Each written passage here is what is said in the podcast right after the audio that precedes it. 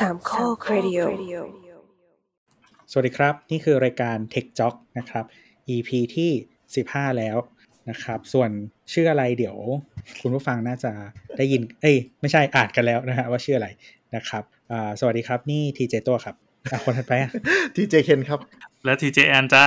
ครับผม วันนี้เราอัดกันวันที่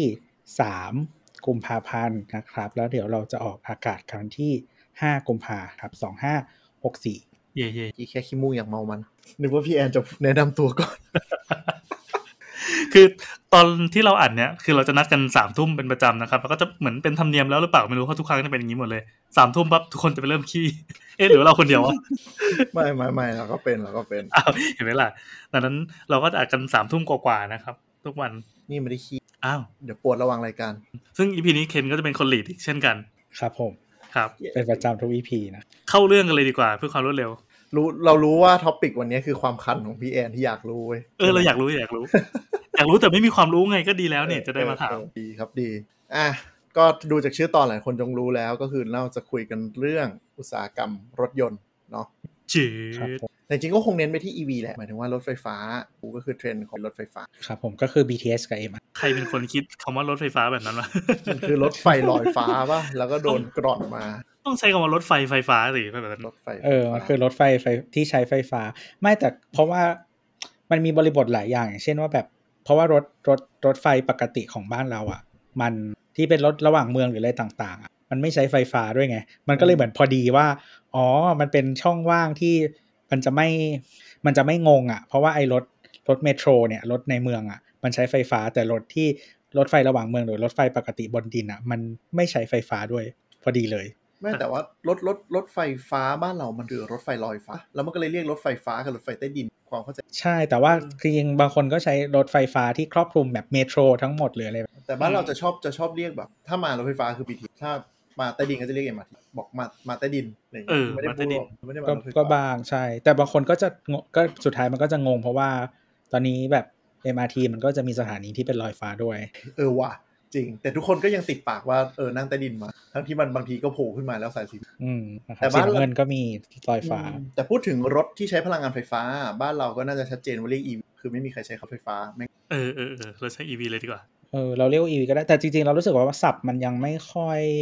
แพร่หลายขนาดนั้น เพราะว่าของเองมันก็ยังไม่ได้มีขายเยอะคนทั่วไปน่าจะไม่เก็ตเลย ก็ถ้าเท้าความก่อนนี่คือวงการรถยนต์บ้านเราถ้าเราก็เป็นหนึ่งในฮับสำคัญของ อันนี้เป็นเรื่องจริงใช่ไหมเราไม่ได้สำคัญตัวเองไปใช่ไหมเรื่องจริง นโยบายช่วงแล้วอะ เราก็หันมาอ๋อก็ได้รับเงินลงทุนจากทางญี่ปุ่นแล้วก็ทาง ก็จริง ๆ แล้วอะก็แบรนด์ญี่ปุ่นเกือบทุกเจ้าเนาะก็จะมีลงในไทย ยกเว้นจะมีไม่มีบ้างนิดๆหน่อยๆซูบารุอะไรหน่อยๆก็อีกอย่างหนึ่งก็คือว่าความพิเศษของภูมิภาคนี้ และประเทศไทยก็คือว่า เราใช้รถพวงมาลัยขวาเลยอืมนั่นคืออะไรนั่นซึ่งคือประเทศส่วนประเทศส่วนใหญ่ในโลกนี้มันใช้พวงมาลัยซ้าย อ่า แต่ภูมิภาคแล้วเราใช้พวงมาลัยขวา ภูมิภาคเราส่วนใหญ่ประเทศส่วนใหญ่ใช้พวกก็ไม่ส่วนใหญ่หรอกแต่ว่าประเทศใหญ่ๆอะใช้พวงมาลัยขวา ก็คือว่าไทยมาเลสิงคโปร์อินโดนีเซีย ใช้พวงมาลัยขวา แล้วก็เอ่อออสเตรเลียนิวซีแลนด์นะใช้พวงมาลัยขวาแต่จริงๆออสก็ออสเตรเลียนิวซีแลนด์ก็เรียกว่าเหมือนไม่ค่อยมีตัวเลือกใช่ไหมระบบอังกฤษอะโห คือพวงมาลัยขวาเอาเอาถ้าท่านผู้ฟังคนไหนไม่ทราบพวงมาลัยขวาก็คือระบบอังกฤษอืมจริงๆ มันเป็นระบบ original ของรถยนต์นะส่วนพวงมาลัยซ้ายเป็นระบบฝรั่งเศสครับผมเพราะว่าฝรั่งเศสเกลียดอังกฤษก็เลยไม่อยากใช้ข้างเดียวกันจริงไหมเนี่ย จริง อะไรวะไม่ไม่ไม่ทำต้องวุ่นวายมันไม่ถึงกับเกลียดหรอกแต่หมายถึงว่าเฮ้ยถ้าอยากจะสนับสนุนอุตสาหกรรมรถยนต์ในประเทศตัวเองก็ต้องสร้าง constraint อย่างเงี้ยเพื่อไม่ให้รถอังกฤษมาตีตลาดตัวเองอ๋อคือจริง ๆอะมันเริ่มมาจากยุครถม้า ซึ่งซึ่งจริง ๆ อยู่ทางขวา ไม่ใช่รถม้าตั้งแต่ขี่ม้าเลย ทางขวาเนี่ยมันเป็น default เพราะว่าคนส่วนใหญ่ถนัดขวา เวลาถือดาบอะมันต้องถือทางขวา แล้วจะพุ่งเข้าเอ่อโจมตีกันใช่ไหมฮะ ก็คือใช้มือขวาในการถือดาบก็คือหมายถึงว่าไอ้ที่เก็บฝักดาบหรือเก็บอาวุธอยู่ซ้าย มันจะใช้มือล้วงออกมาอืมเพราะเพราะฉะนั้นอะค่า default ของของการสัญจรอะไรต่างๆอะมันจึงอยู่ทางขวา ทีนี้พอเป็นยุค รถยงรถยนต์อะไรหลาย ๆ ประเทศก็อ,อังกฤษมาก่อนเนาะก็เลยอยู่ทางขวาประเทศบางประเทศก็อย่างฝรั่งเศสอย่างเงี้ยก็อยู่ทางซ้ายทีนี้จริงๆมันก็มีประเทศอยู่ทางขวาหลายประเทศแหละ แต่ตอนหลังๆ ก็เหมือนยุโรปส่วนใหญ่มันเป็นมันเป็นทางซ้ายกันอะเขาก็เปลี่ยนตามอย่างสวีเดนก็เคยอยู่ขวามาก่อนแล้วก็เปลี่ยนมาเป็นซ้ายอะไรแบบเนี้ยส่วนประเทศที่เป็นอาณานิคมอย่างของอังกฤษอย่างอเมริกาแคนาดาก็อยู่ทางซ้าย แต่ว่าประเทศในเอเชียหลาย ๆ ประเทศ ที่ขับทางขวาไม่ว่าจะเป็นญี่ปุ่นครับแล้วก็บ้านเราที่พูดไปแล้ว ก็บ้านเราน่าจะตามญี่ปุ่นละมั้งน่าจะตามเออน่าจะตามยี่น่าจะตามมาเลเอ่ออืมพวกนั้นที่คมอังกฤษมันก็อยู่รอบตัวเราอะเมื่อก่อนพม่าก็ขับทางเอ่อพวงมาลัยทางขวาขับทางซ้ายนะครับ แล้วก็เปลี่ยนเปลี่ยนมาเป็นพวงมาลัยทางซ้ายขับทางขวาครับ แต่ว่านำเข้ารถจากบ้านเราไปเยอะ ทุกคนก็จะขับแบบงงจริงหมายความไงพวงมาลัยขวาแล้วยังจะขับอะไรนะขับขวาอีก ใช่ไหมใช่ก็จะยิ่งใช่ใช่งงเพราะว่าตัวคนขับก็คนจะขัเห็บนคนวิสัยใช่คือริมทางมากไม่กว่าดีใช่ใช่ก็คือคนคนขับจะไม่ได้อยู่ชิดเส้นกลางถนนเนาะเออซึ่งหลาย ๆ ประเทศที่รอบรอบบ้านเราอะที่นำเข้ารถจากบ้านเราไป หรือแม้แม้แต่นำเข้ารถจากแบบสิงคโปร์มาเลอะไรเงี้ยที่เป็นรถมือสองอะไรจะไม่ได้เป็นการผลิตเขมรอะไรก็ตามเนี่ยบางทีก็จะมีคนแบบเนี้ยอยู่เยอะเหมือนกัน บ้านเราลาวเลยบ้านเราอะไรเงี้ก็ยเคยมีช่วงที่การผลิตรถในประเทศยังไม่เยอะก็จะมีรถนำเข้า ที่จะเป็นพวกอืมแปลกๆกว่าชาวบ้านเลยมันมีพวกรถสปอร์ตพวกรถอะไรเงี้ยใช่รถสปอร์ตแพงๆหรืออะไรเงี้ยบางทีก็เออเหมือนเนื่องจากว่าในโลกเนี้ยโดยรวมเนี่ยประเทศจำนวนส่วนใหญ่เนาะพวงมาลัยทางซ้ายนะ production ของพวงมาลัยทางขวาจะมีให้เลือกน้อยกว่า หรือว่ามีไม่เยอะถ้าไอ้ยิ่งพวกรถแพงๆอะถ้าไม่ได้ขายในอังกฤษ หรืออะไรแบบเนี้ยก็จะไม่มีให้เลือกเลย ถ้าจะต้องซื้อก็จะครับคือคือจำนวนประเทศอะคนที่เป็นพวงมาลัยขวาเนี่ยถ้านับจำนวนประเทศนะแพ้แบบลูกลุยเลย แต่ปัญหาคือประเทศพวงมาลัยขวาเนี่ยประชากรมันยังเยอะอยู่ระดับหนึ่งมันก็เลยยังมีตลาด คืออย่างเช่นที่เป็น leader ก็คือญี่ปุ่นกับอังกฤษ แล้วก็ใช่พอฐานการผลิตมาแถวเนี้ยประเทศพวกอาณานิคมออสเตรเลียนิวซีแลนด์ที่เป็นเครือจักรวรรดิมันก็จะเป็นพวงมาลัยมันก็เลยยังมีใช่แล้วก็ตลาดใหญ่มากๆตอนนี้ก็คืออินโดเพราะฉะนั้นเนี่ยเออใครอยากจะเข้าสู่ตลาดนี้ในภูมิภาคเอเชียครับก็เออประเทศไทยเป็นฐานการผลิตที่ใหญ่ที่สุดนะครับมีทั้งซัพพลายเออร์แล้วก็ พวกเอ่อบุคลากรมีความรู้ต่างๆ ด้านยานยนต์เยอะที่สุด คือเวลาเขาเขามาลงทุนมันก็จะมอง 3 ประเทศหลักๆ คือไทยมาเลก็จะอยู่ที่ว่าเวลาจะลงทุนทีก็จะดูช่วงนั้นๆ ว่ามีสนใจมีหรือเปล่า แต่ของเราเนี่ยมันข้อดีมันเป็นเขาเรียกว่าฮับทางหมายถึงว่าผลิตที่ไทยก็กระจายไปทางเอ่อพม่าลาว ก็จะทำให้เอ่อรถพวก utility vehicle พวกรถกระบะอะไรอย่างเงี้ยบ้านเราเป็นประเทศที่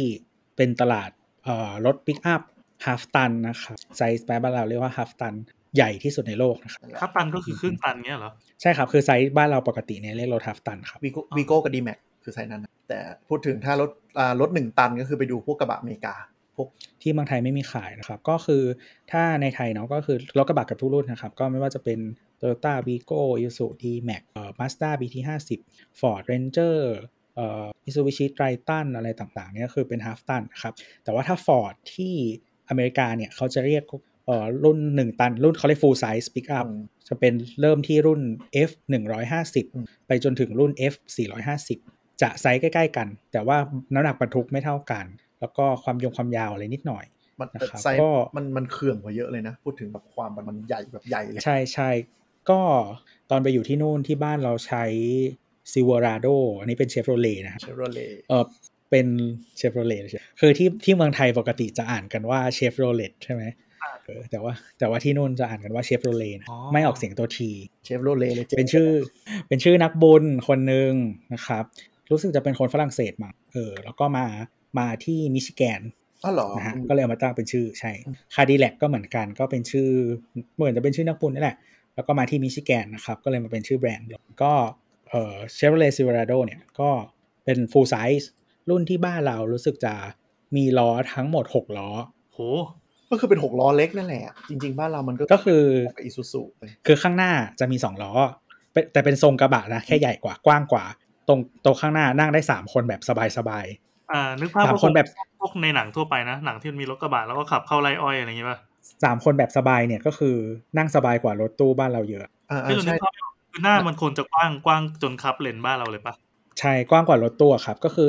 ถ้าถ้าถ้าใครเคยนั่งรถตู้โดยสารบ้านเราเนาะอืมบางทีเขาจะมีให้ผู้โดยสารนั่งตรงกลางใช่ไหมอ่าใช่ เออ แต่มันจะเป็นแบบซีทแบบเล็ก ๆ ไม่ได้ตั้งใจให้นั่งอะ่ะ แต่รถกระบะอันเนี้ยตั้งใจให้นั่งเลยนั่งได้ มันจะเป็นสาม full full size seat เลยเรียงกัน ใช่ ใช่ใช่จริงแต่ที่พี่แอนพูดถูกก็คือไซส์ประมาณเหมือนเราดูหนังอเมริกาที่มันขับเข้าไปในในทุ่งกันนั่นแหละที่มันจะชอบมีแบบอืมเอ่อพ่อแม่ลูกนั่งอย่างนั้นอะอย่างนั้นมันจะเป็นกระบะแล้วคือไซส์ควายๆหน่อย แล้วคือโป่งล้อมันจะเห็นชัดว่ามันโป่งออกไปอย่างเงี้ยก็ล้อหลังจะมีสี่ล้อเนี่ยเป็นสองล้อคู่สองข้างอืมนะครับก็คือมีจุดจุดยึดล้อประมาณสี่จุดนี่แหละ แต่ว่าข้างหลังอะเป็นสี่ล้อครับก็ปกติที่บ้านเอาไว้ลากเอ่อรถขนม้า ซึ่งมันเป็นอืมคนละมิติกับวงการรถยนต์ไทย วงการรถยนต์ไทยก็จะเน้นอยู่หลักๆ 2 อันก็คือรถกระบะ แล้วก็รถที่งอกมาจากกระบะก็คือพวก PPV PPV PPV ก็คือ Toyota Fortuner หรือก็คือถามว่าทำไมถึงเรียกว่างอก เพราะว่ามันใช้แชสซีเดียวกันเหมือนกัซึ่งอะไรเออคือที่ประเทศอื่นนะครับเขาจะไม่แยกแคตตากรีนี้ออกมา เขาจะไม่แยก PPV ออกมาจากรถเอ่อรถ SUV ทรงมันเหมือนกันใช้งานเหมือนกันใช่ไหมเพียงแต่ว่ารถที่เมืองไทยเนี่ย มันแยกเพราะว่าอะไร เพราะว่าคิดภาษีไม่เท่ากัน คือรถที่เป็นพื้นฐานกระบะทั้งหมดอะที่มันเป็นเราเรียกว่า body on frame อะครับ ก็คือว่ามันมันจะมีเฟรมแข็งข้างล่าง แล้วเอาตัวบอดี้รถอะไปวางข้างบนเป็น 2 ชิ้นแยกกันเผื่อใครนึกไม่ออกซึ่งมาทำนึกถึงรถบรรทุกเวลารถบรรทุกเวลาถอดกระบะออกมันจะมีหัวแล้วก็มีแชสซีอ่าเป็นแท่เองอใช่ แล้วก็จะเอาตู้คอนเทนเนอร์หรือก็ตามไปวางบนนั้นถูกไหมอืมทีนี้รถกระบะเนี่ยก็คือเหมือนกันก็คือมีหัวแล้วก็มีแชสซีปุ๊บก็เอากระบะไปใส่อืม ถ้าเปลี่ยนไปเป็นที่นั่งกรอบลงไปปุ๊บก็กลายเป็น PPV อืมอืมข้อเสียมันซึ่งอันเนี้ยมันคือข้อดีอะมันคือบรรทุกได้เยอะมันไม่นุ่มกระด้างอืมมันไม่นุ่มในขณะยังไงก็ที่รถรถปรับยังไงก็ไม่นุ่มเท่า ในขณะที่ที่อืมรถรถเก๋งทั่วไปเนี่ย เวลาถอดวางมันจะเป็นเรียกว่าเอ่อเป็น frame เป็น body อะมันจะเป็นเหมือนกับเป็นกรอบรถก็คือตั้งแต่เสาเสา A คือเสาด้านหน้า ยาวไปจนถึงด้านหลังเนี่ยมันจะเป็นรูปทรงรถเลย แล้วก็เอาล้อเอาเครื่องไปใส่นะอืมไอ้พวกเนี้ยมันก็จะทำให้ ระบบช่วงล่างมันอิสระกว่า มันก็จะนุ่มกว่า มันคือสำหรับรถคนนั่ง ซึ่งเมืองนอกไม่มี PPV เพราะว่า segment Fortuner เนี่ยมันก็จะเป็น SUV ไซส์ใหญ่ ซึ่งจริง ๆ เมืองนอกก็มีรถประมาณนี้ขายนะครับ ก็คือรถ SUV ที่เป็น body on frame เนี่ยมีขายนิสสันเทอร่าอะไรต่างๆ มีขายเนาะแต่ก็ก็คือคนเวลาซื้อเขาก็จะเลือกอย่างเช่น ถ้าคนที่อยากซื้อรถที่แบบ สมบุกสมบันหน่อยก็จะเลือกรุ่นแบบแต่ว่าถ้าคนไหนขับในเมืองก็ซื้อ SUV ที่เป็น base จากรถเก๋งครับก็อันนี้เป็นข้อพิเศษต่างๆ วงการรถบ้านเราทำให้มันเป็นศูนย์กลางการผลิตประมาณหนึ่งนะครับก็อันดับต้นๆของของเอเชียละกัน คือยอดขายรถกระบะมากกว่ารถเก๋งประมาณกี่เท่าห้าเท่าได้ไหมไม่แน่ใจอะน่าจะเยอะเออแต่คือแบบที่เคยอันนี้เคยเคยอันนี้ไปก็คือว่าเคยทำพวกแบบ product เอ่อรถอะไรประมาณทำโฆษณาแล้วก็ แบบเวลาไปคุยกับคนต่างจังหลาย ๆ ที่อะไรเงี้ยบางทีเขาก็จะคือเดี๋ยวนี้ไลฟ์สไตล์ของคนต่างจังหวัดที่ไม่ได้อยู่ ก็มันเป็นเมืองมากขึ้นเนาะอืมเออหลาย ๆ คนก็มีอาชีพหลากหลาย ไม่ไม่ได้เป็นแบบอ๋อทำไร่ทำสวนเนี่ยมีอาชีพหลากหลาย บางคนก็ทำงานออฟฟิศบางคนก็เป็นราชการนู่นนี่นั่นคือ มันเป็นไวท์คอลล่าหมดเลยก็แบบถามว่าแบบทำไมจังซื้อกระบะอยู่ คุณแบบ ซื้อกระบะไปทำไมอะไรอย่างเงี้ยก็บอกว่าก็เผื่อเผื่อบางทีขนเผื่อบางทีขนของเออจริง ๆ บ้านก็มีสวนอยู่นิดหน่อย เผื่อขนของเผื่อขนญาติเผื่อขนนู่นนี่นั่นอะไรอย่างเงี้ยแล้วก็ถามว่าแบบปีหนึ่งอะ ใช้ใช้ฟังก์ชันการขนอะ กี่ครั้งครั้งหนึ่งสองครั้งอะไรอย่างเงี้ยแล้วก็แบบแต่ว่าแบบเผื่อรถมันแบบเข้าสวนสมบุกสมบันแล้วถามว่าเคยเข้าสวนไหมสักกี่ครั้งไม่เคย ก็ feeling เหมือนเวลาเราซื้อรถครอบครัวที่เขาจะโฆษณาใช่ไหมเพื่อขับออกต่างจังหวัดแล้วก็มีลูกหลานมาพากันที่เที่ยวทะเลไอ้ลูกก็เตรียมห่วงยางลูกบอลเป่าลมไว้เรียบร้อยแล้ว แต่ปีหนึ่งใช้มันจะใช้เป็นใช้กี่ครั้งใช่ใช่คือที่ต้องใส่ object แบบห่วงไอห่วงยางและเป่าลมอะเพื่อให้รู้ว่ารถมึงใหญ่เว้ยอ๋อเซิร์ฟแอนี่ร์คือวิธีคือเวลาอยู่ในโฆษณาเราต้องคิดวิธีโชว์คุณสมบัติใช่ป่ะอย่างเช่นไอการใส่ object ที่ดูใหญ่บางทีเป็นต้นไม้ห่าเหวอะไรเนี่ย ก็คืออยากให้รู้ว่าใหญ่นะโว้ยคือมันที่มีชอบใส่ก็จักรยานอืมถุงกอล์ฟและอืมแผ่นกระดานโต้คลื่นยังใช่ไม่มันเคยคือไม่ชินเออถูกคือคือคือ object พวกเนี้ยมันเป็นสิ่งที่ถ้าเป็นถ้าเทียบกับสายการบินอะ มันจะเป็นพิไซส์พิเศษที่คุณขน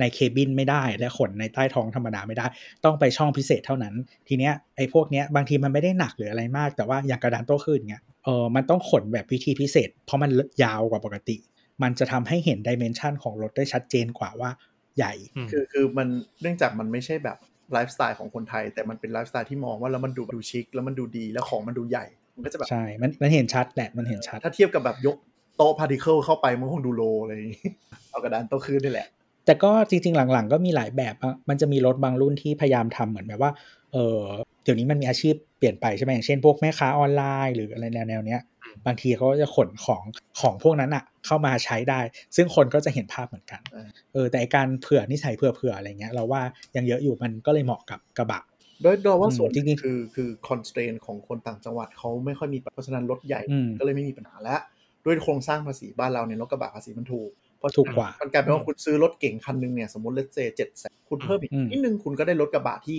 มันก็จุได้เยอะกว่าจริง utility มันดีกว่า มันคือการเผื่อไว้ก่อนนี่อืมแต่คือเราก็คือจริงๆที่บ้านก็มีปัญหาอะไรประมาณนี้แต่ไม่ใช่กับรถกระบะนะคือแม่เคยบอกว่าเนี่ยอยากซื้อ SUV คันใหญ่เพราะว่าแบบญาติมาเที่ยวบ่อยว่าแบบ เออ แล้วก็ถามแม่ว่า คือปีหนึ่งอะมากี่รอบสองรอบ สมมติมาแบบเจ็ดแปดคน แล้ว รถ SUV บางทีนั่งเจ็ดเจ็ดที่นั่งอะมันไม่ได้นั่งสบายทุกที่นั่งนะอ่าจริงคนที่อายุ คนที่แบบโตแล้วอะมันนั่งข้างหลังไม่สบายนะเออ ก็เลยบอกแม่ว่าคันนั่งไม่ได้เลย คือคนขึ้นไปได้แค่เด็กจริง ๆอะคือโคตรก็เลยบอกแม่ว่า ก็ก็ถ้าถ้ามีคนมาก็ไปเช่ารถตู้พร้อมคนขับเอา นั่งสบายทุกที่นั่งไม่ต้องขับด้วย ขับรถใหญ่แดงน้ำมันด้วยอืมอืมคือคือเหมือนแบบปีหนึ่งใช้สองครั้ง จะต้องจ่ายเงินเพิ่มตั้งกี่แสน เพื่อได้รถใหญ่ขึ้น แต่ว่า เวลามาเช่ารถตู้ไม่กี่พันเองเราว่าส่วนหนึ่งมันคือเอ่อรถอะมันเป็นอะไรที่บ่ง status บ้านเราด้วยไงก็มากๆมากหมายถึงว่าบางคนก็ซื้อรถใหญ่ไว้ก่อน มันจะรู้สึกโอ้เล็ก ๆ แล้วมันดูอาจจะแคบเป็นแต่แล้วก็ปัจปัจจุบันนี้ก็คือพอพอ SUV มันได้รับความนิยมแบบเยอะขึ้นเนาะ social status ของคนต่างจังหวัดอะเขาก็อยากจะก็ อันนี้ไม่ได้ว่านะฮะ มีรถรุ่นหนึ่งที่ที่ทุกคนเรียกกันว่าเป็นรถเศรษฐีไม่บอกชื่ออะไรยิแต่ว่าเป็นรถที่ไฟสว่างมาก โอ้โห ผู้ประสบเคราะห์กรรมจากจากเจ้ารถรุ่นนี้ ต่างเรียงตัวกันมายกมือครับผมก็คือจริงๆเราทำเหมือนเราเคยดูพวก voice online เลยอ่าบางเดือนน่ะ ก็คือว่าถ้ามีรถรุ่นนี้ขึ้นมาก็คือเสียงด่าอย่างเดียวอ๋อเหรอเออ เป็นหมื่นอะเอาจริงก็แบบพูดตรงๆก็ยังไม่เข้าใจว่าเออมาตรฐานอุตสาหกรรมสั่งให้มีการปรับเลยเพราะว่า beam angle มันคือมันเข้ากระจกหลังคนจริง อันตรายจริงมันเป็นปัญหาจริงๆวิ่งสวนถนนแคบนี่ไม่ไหวจริงคือบางทีเราเป็นคนนั่งแล้วก็แบบอยู่ๆก็รู้สึกว่าทำไมข้างหลังมันสว่างจ้าก็คือหันไปมองกระจกข้างแล้วก็อ๋อรู้แล้วว่ารถอะไรก็คือแบบมันอ้างไม่ได้นะว่ามันเป็นปัญหารถสูงเพราะรุ่นอื่นไม่เป็นอ่าสังเกตคือ beam angle เขาเซตมาดีกว่า มันไม่เป็น โอเคมันคือมันจะมีบางมุมถ้าแบบรถมันกระเทือนเชิดเชิดๆบ้างมันก็คงเข้าอะ แต่เวลาเวลาสะเทือนตกหลงตกหลุมอะไรอย่างงี้ใช่มันก็เราจะแบบปิ๊บปิ๊บปิ๊บปิ๊บขึ้นมา แต่ไอไอรถรุ่นนี้คือมันแบบมันซัดเข้ามาแบบกลางกระจกหลังแบบบึ้มทุกอย่างเป็นสีขาวไม่อันตรายนะนั่นแหอัละนตรายอันตรายแต่ก็คือยอดขายคือขนาดเป็นคนเป็นคนนั่งอะที่ไม่ได้เอ่อที่ไม่ได้ที่ไม่ได้ขับอะยังรู้สึกว่ามันแบบไม่สบายอะเวลา แค่นั่งแล้วก็ไม่ได้มองไปนะก็คือ เรามองไปข้างหน้าเนาะแต่เรารู้สึกว่ามีไฟจากข้างหลังมามันจะฟุ้งฟุ้งๆแบบรถเรามันจะฟุ้งฟุ้งๆอะจริงๆมันมีรถอีกรุ่นหนึ่งที่ขายดีกว่าเป็นบางช่วงนะฮะแต่ว่าถ้ารวมๆก็รุ่นนี้ก็ขายดีสุดก็ยอดขายนำหนึ่งครับครับผมอะทีนี้เรามาเข้า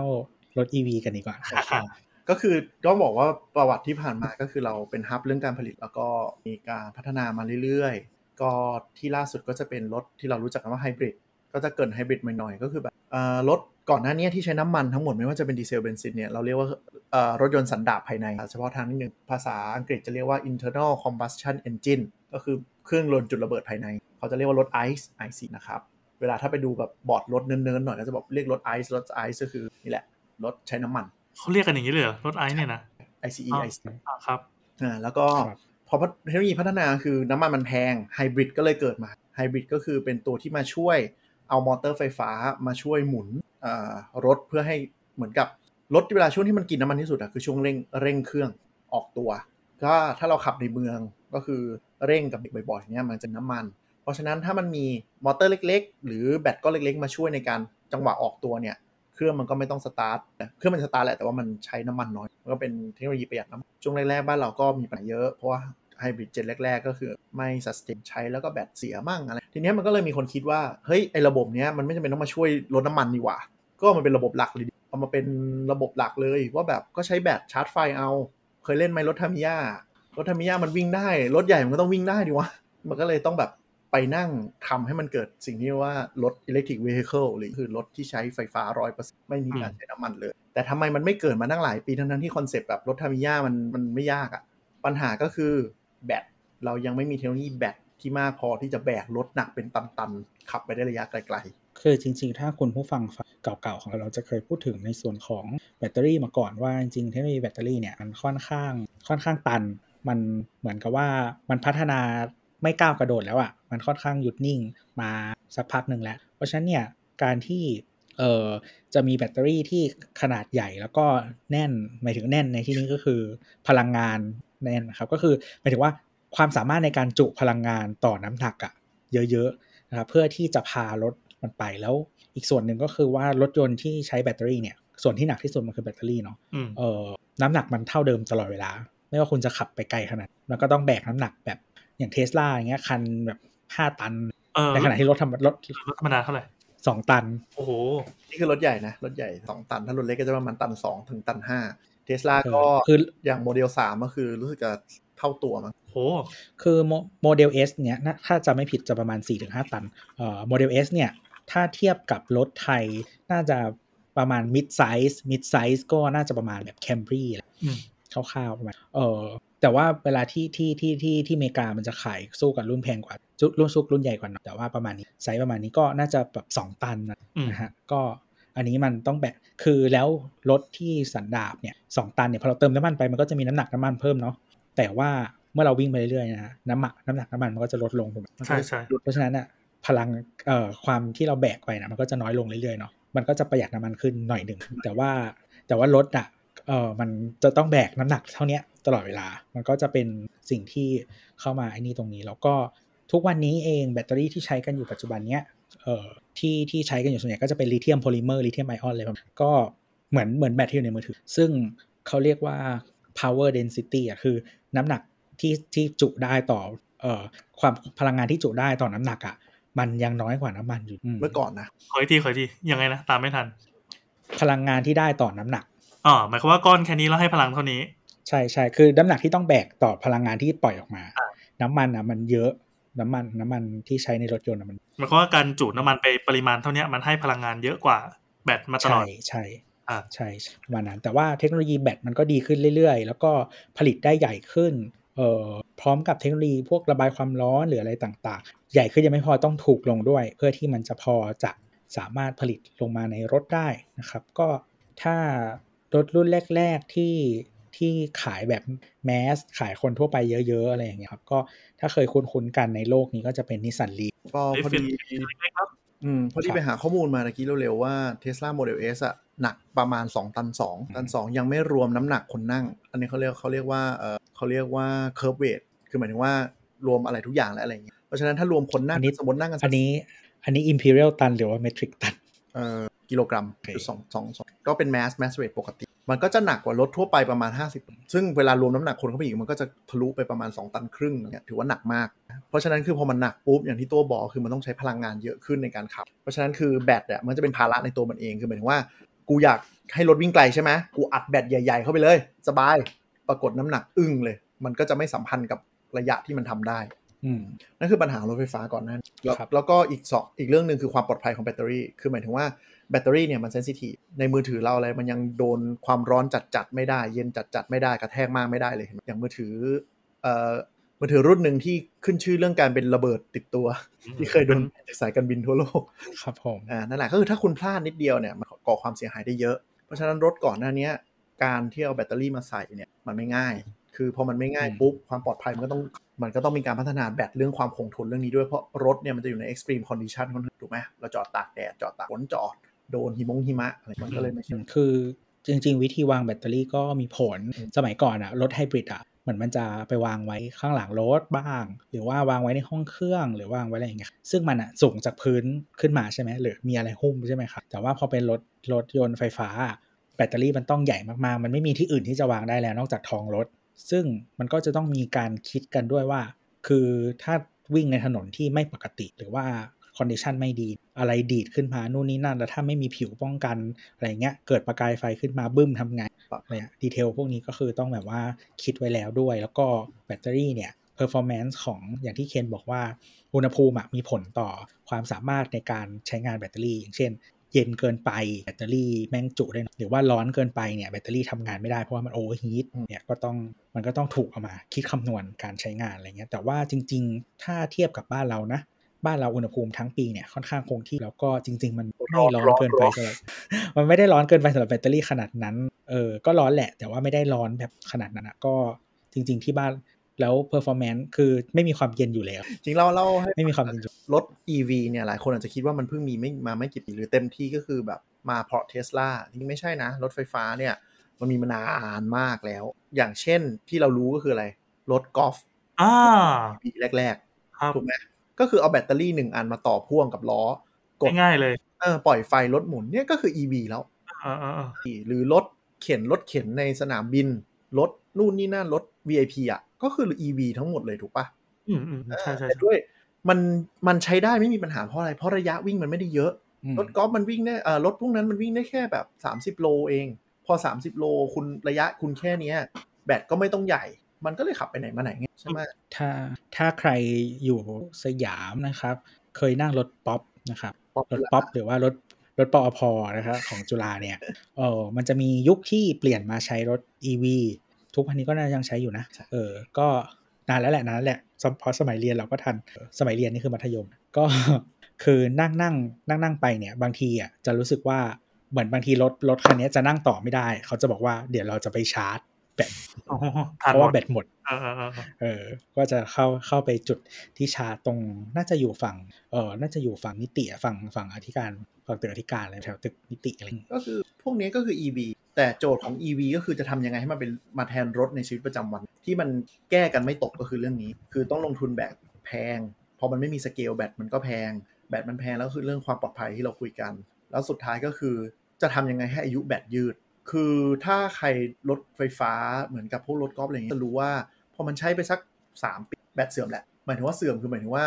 ระยะทางที่วิ่งได้จากเดิมอะมันหายไปเยอะหายไปมันจะน้อยลงเรื่อยอะหรือไม่ต้องมันก็คือเหมือนง่ายๆ แบตมือถือคุณอะผ่านไปสัก 3 ปีอะจากวันอ่าเดิมอยู่ได้ทั้งวันเหลือแค่แบบ 2 ชั่วโมงเองนี่คือข้อเสียของแบตเตอรี่แล้วนึกสภาพๆคอมด้วยนะครับอืมคอมอาจจะเห็นชัดนึกสภาพพอซื้อรถมาแล้วแบบจากสมัยก่อน EV ขับได้อะ150 โลเนี่ยเต็มที่ยังเก่งแล้ว มาเหลือ 30 โล มันก็กลายเป็นเศษเหล็กจอดเลยทำอะไรไม่ได้อะอืมจะขับไปไหนวะคือขับไปในชีวิตประจำวันเกิดเน่ากลางทางน้ำมันก็มาเติมไม่ได้นู่นมันเลยไม่ practical ก็คือเทคโนโลยีจริง ๆ มันมีมันมีอีกสาเหตุหนึ่งที่ EV เพิ่งมาตอนนี้เออ GM เคยมีรถยนต์รุ่นหนึ่งชื่อว่า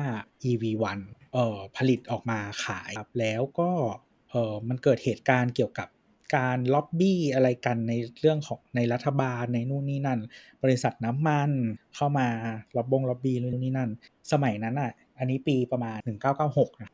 ซึ่งอันเนี้ยยังไม่ยังไม่ได้ใช้แบตเตอรี่ลิเธียมไอออนแบบถือเราทุกวันมันเป็นแบตเตอรี่ที่มีแบบคล้ายๆแบตเตอรี่รถยนต์ทุกวันเอ่อที่ไอ้กล่องสี่เหลี่ยมอะที่มีที่มันมีกรดอยู่ข้างในแต่อะใส่น้ำกรดเออเป็นแบบแบบนั้นแล้ว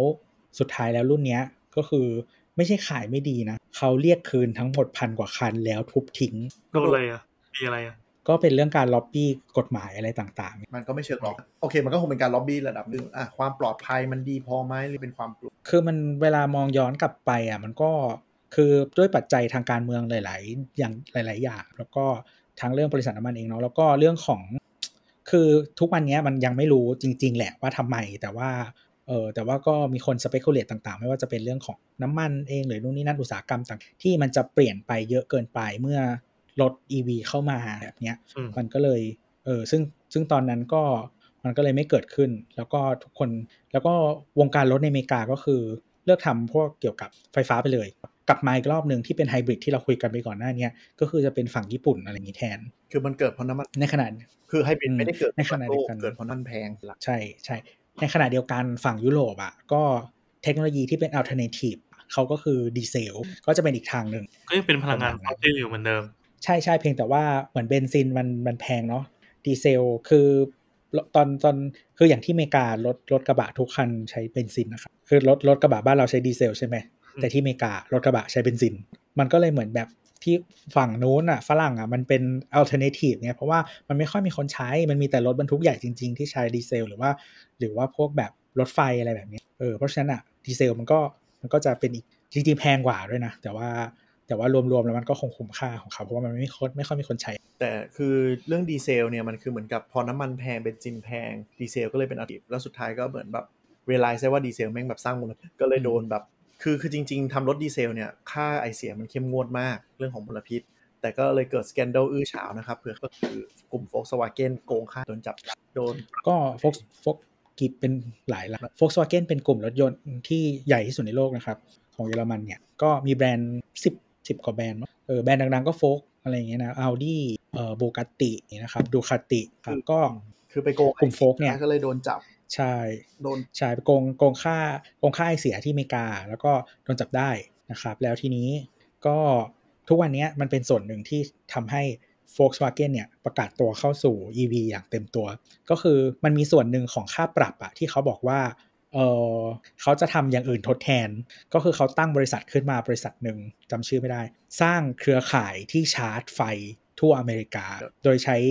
เงินเออมันเป็นมันเกี่ยวเนื่องกับการปรับ ตอนนั้นที่เรื่องดีเซลนี่แหละ เดี๋ยวเรื่องเดี๋ยวเรื่องนี้ไว้คุยกัน เพราะว่าจริง ๆ นี่คือปัจจัยที่ทำเทสลามันสักแต่กำลังจะบอกว่า Volkswagen เนี่ยบันหนวนโดนบีบ เพราะว่าแบรนด์ก็เสียไปแล้วทำให้ลดน้ำมันเพึ่งคันสุดท้ายเพิ่งจะส่งมอบไปไม่กี่วันก่อนหน้าเนี้ยแล้วก็ประกาศปิดโรงงานเปลี่ยนเป็นรถไฟฟ้าทั้งหมดอืมทีนี้เรามาคุยกันก็คือว่า เอ๊ะ เรื่องน้ำมันเนี่ยมันดูก่อนหน้าเนี้ยมันก็คือเป็นพลังงานที่ถูก แล้วมันแพงขึ้น แพงขึ้นตามมาด้วยเรื่องมลพิษ ทางออกเราก็ควรจะถึงเป็นรถไฟฟ้า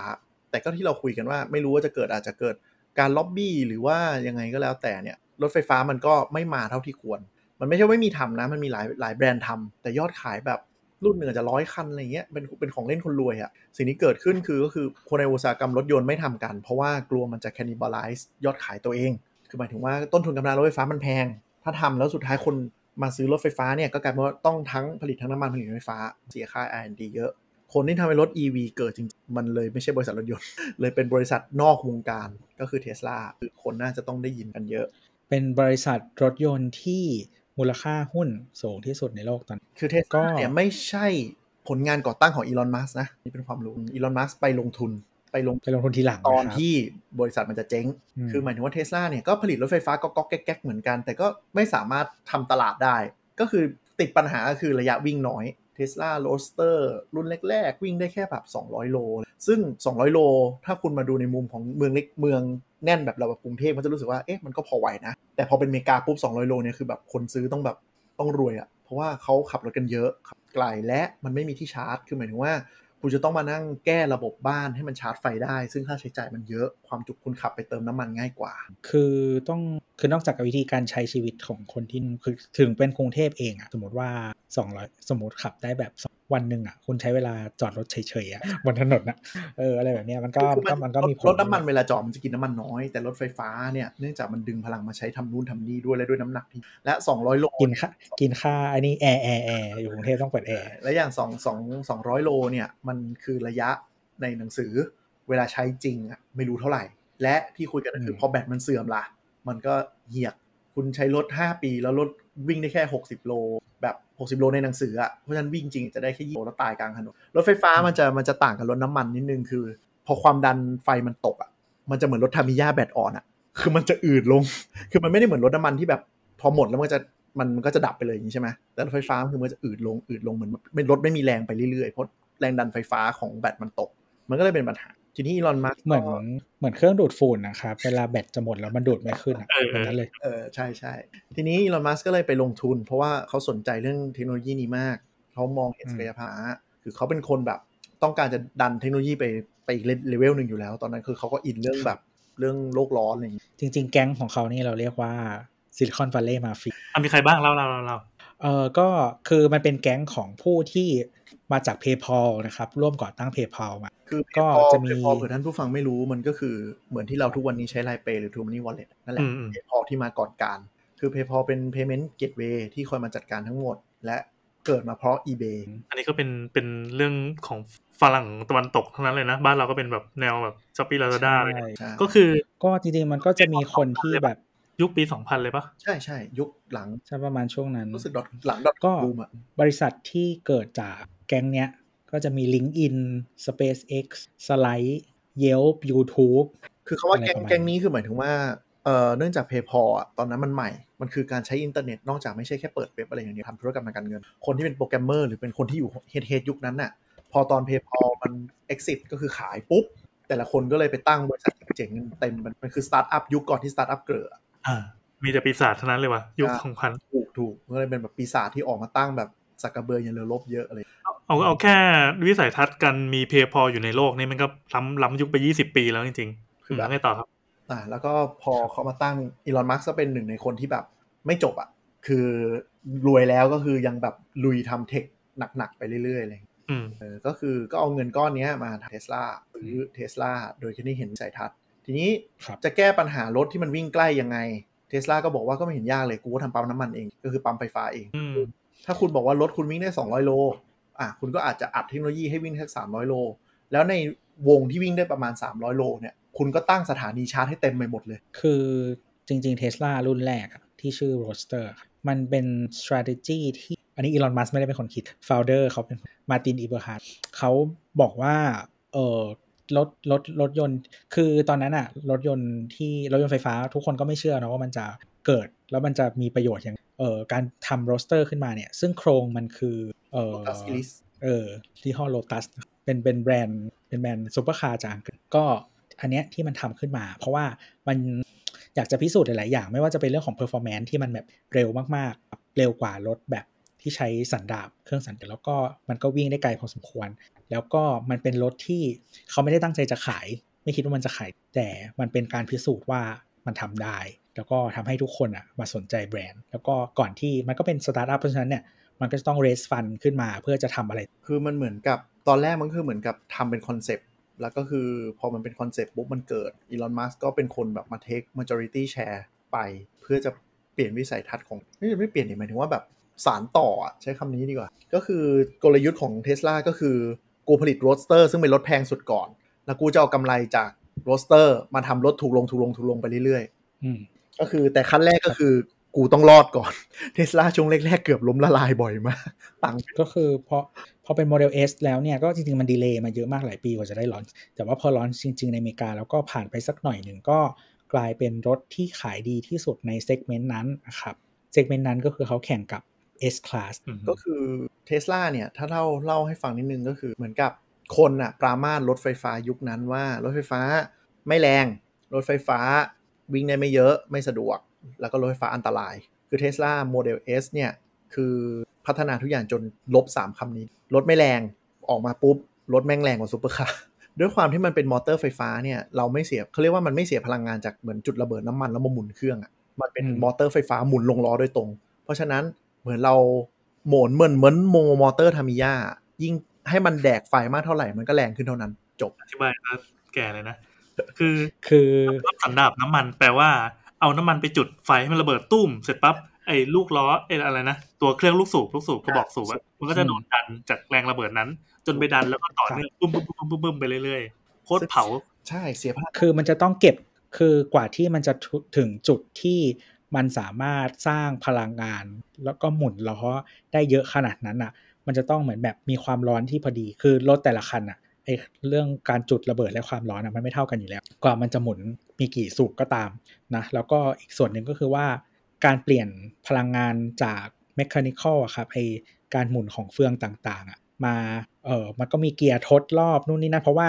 ไอไอพลังงานที่ส่งออกมาจากเครื่องยนต์ที่มันเป็นการหมุนเนี่ยมันไม่ได้วิ่งลงสู่ล้อโดยตรง มันต้องมีเกียร์มาทด ซึ่งรถแต่ละคันอะเกียร์มาทดมันก็สูญเสียพลังงานส่วนหนึ่งนะแล้วมันก็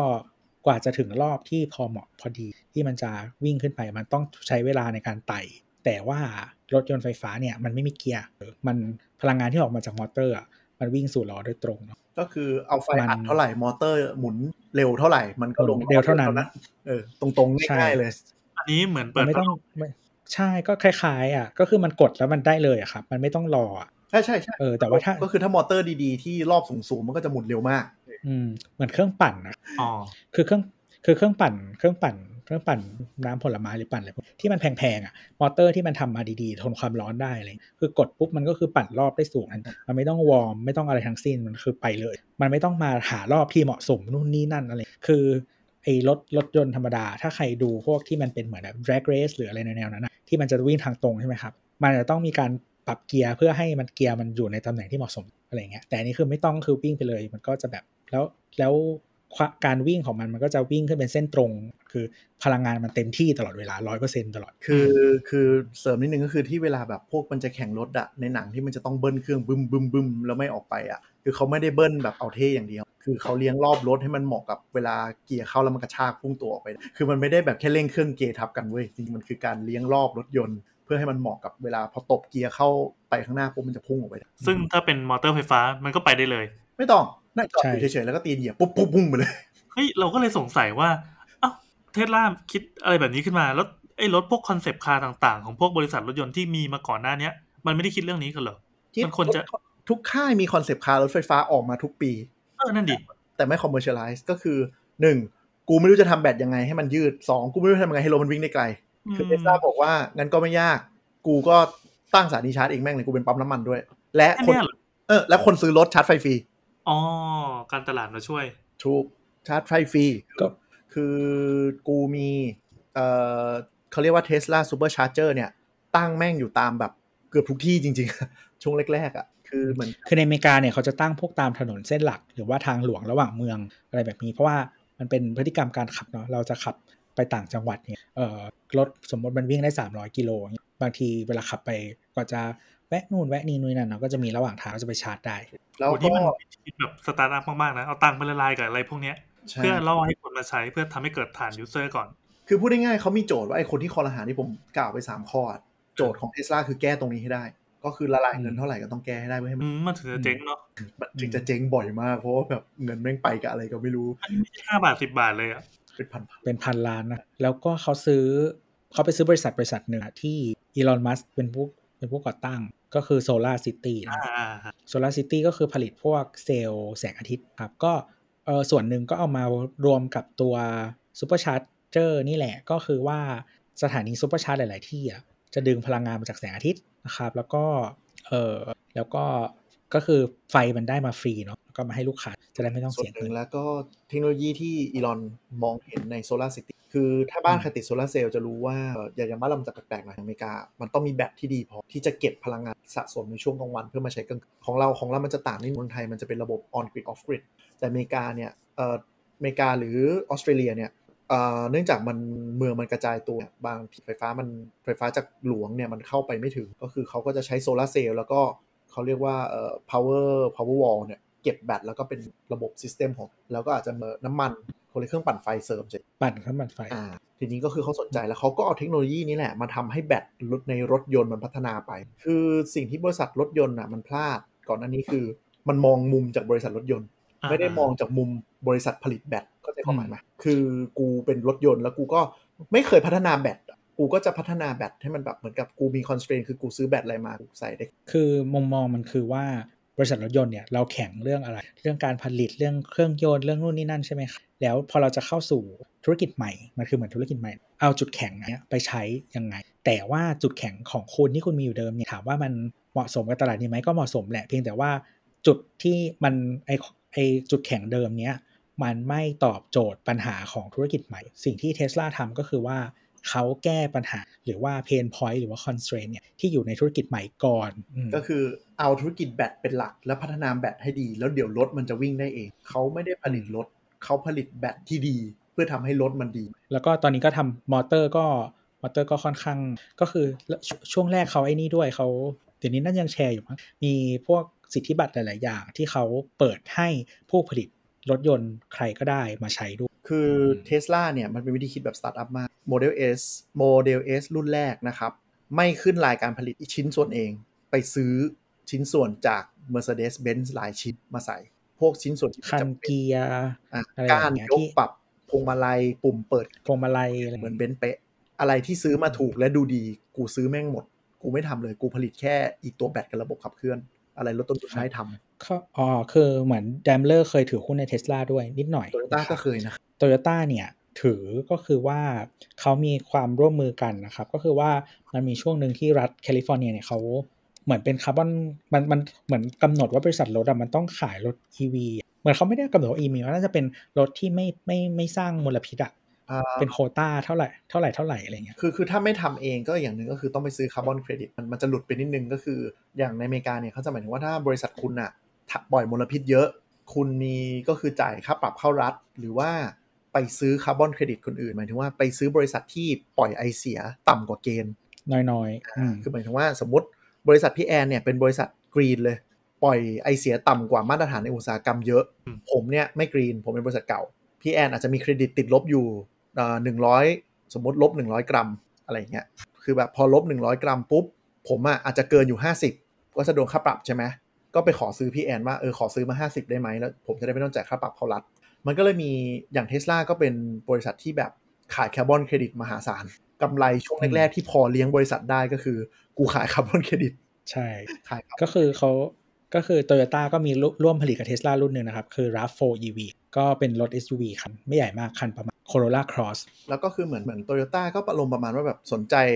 แบตอะไรเงี้ย แล้วก็เหมือนไปไปๆมาๆก็คือแบบเออกูกูรู้สึกว่ามันไม่เกิดอะ กูก็เลยขายหุ้นทิ้ง ทีนี้กลับมาก็คือพออืมเทสลามันแก้เรื่องระยะเรื่องอะไรอย่างนี้ได้เนี่ย มันก็เลยเกิดกระแส EV ในอเมริกา และมันเป็นแบรนด์ที่มันคูลๆอะมันเหมือน Apple ของวงการรถยนต์อะคือคนซื้อแม่งรู้สึกแบบเอาไปอวดชาวบ้านได้ มีความแบบหาความเท่อะไรอย่างเงี้ยด้วย แล้วก็อีกส่วนหนึ่งที่ทำให้เทสลามันเกิดคือ มันเป็นรถหุ่นยนต์ คือหมายถึงว่ามันมีหนึ่งมันสามารถที่เขาเรียกว่าออโต้พาย t อะนะ ก็คือรถมันขับเองได้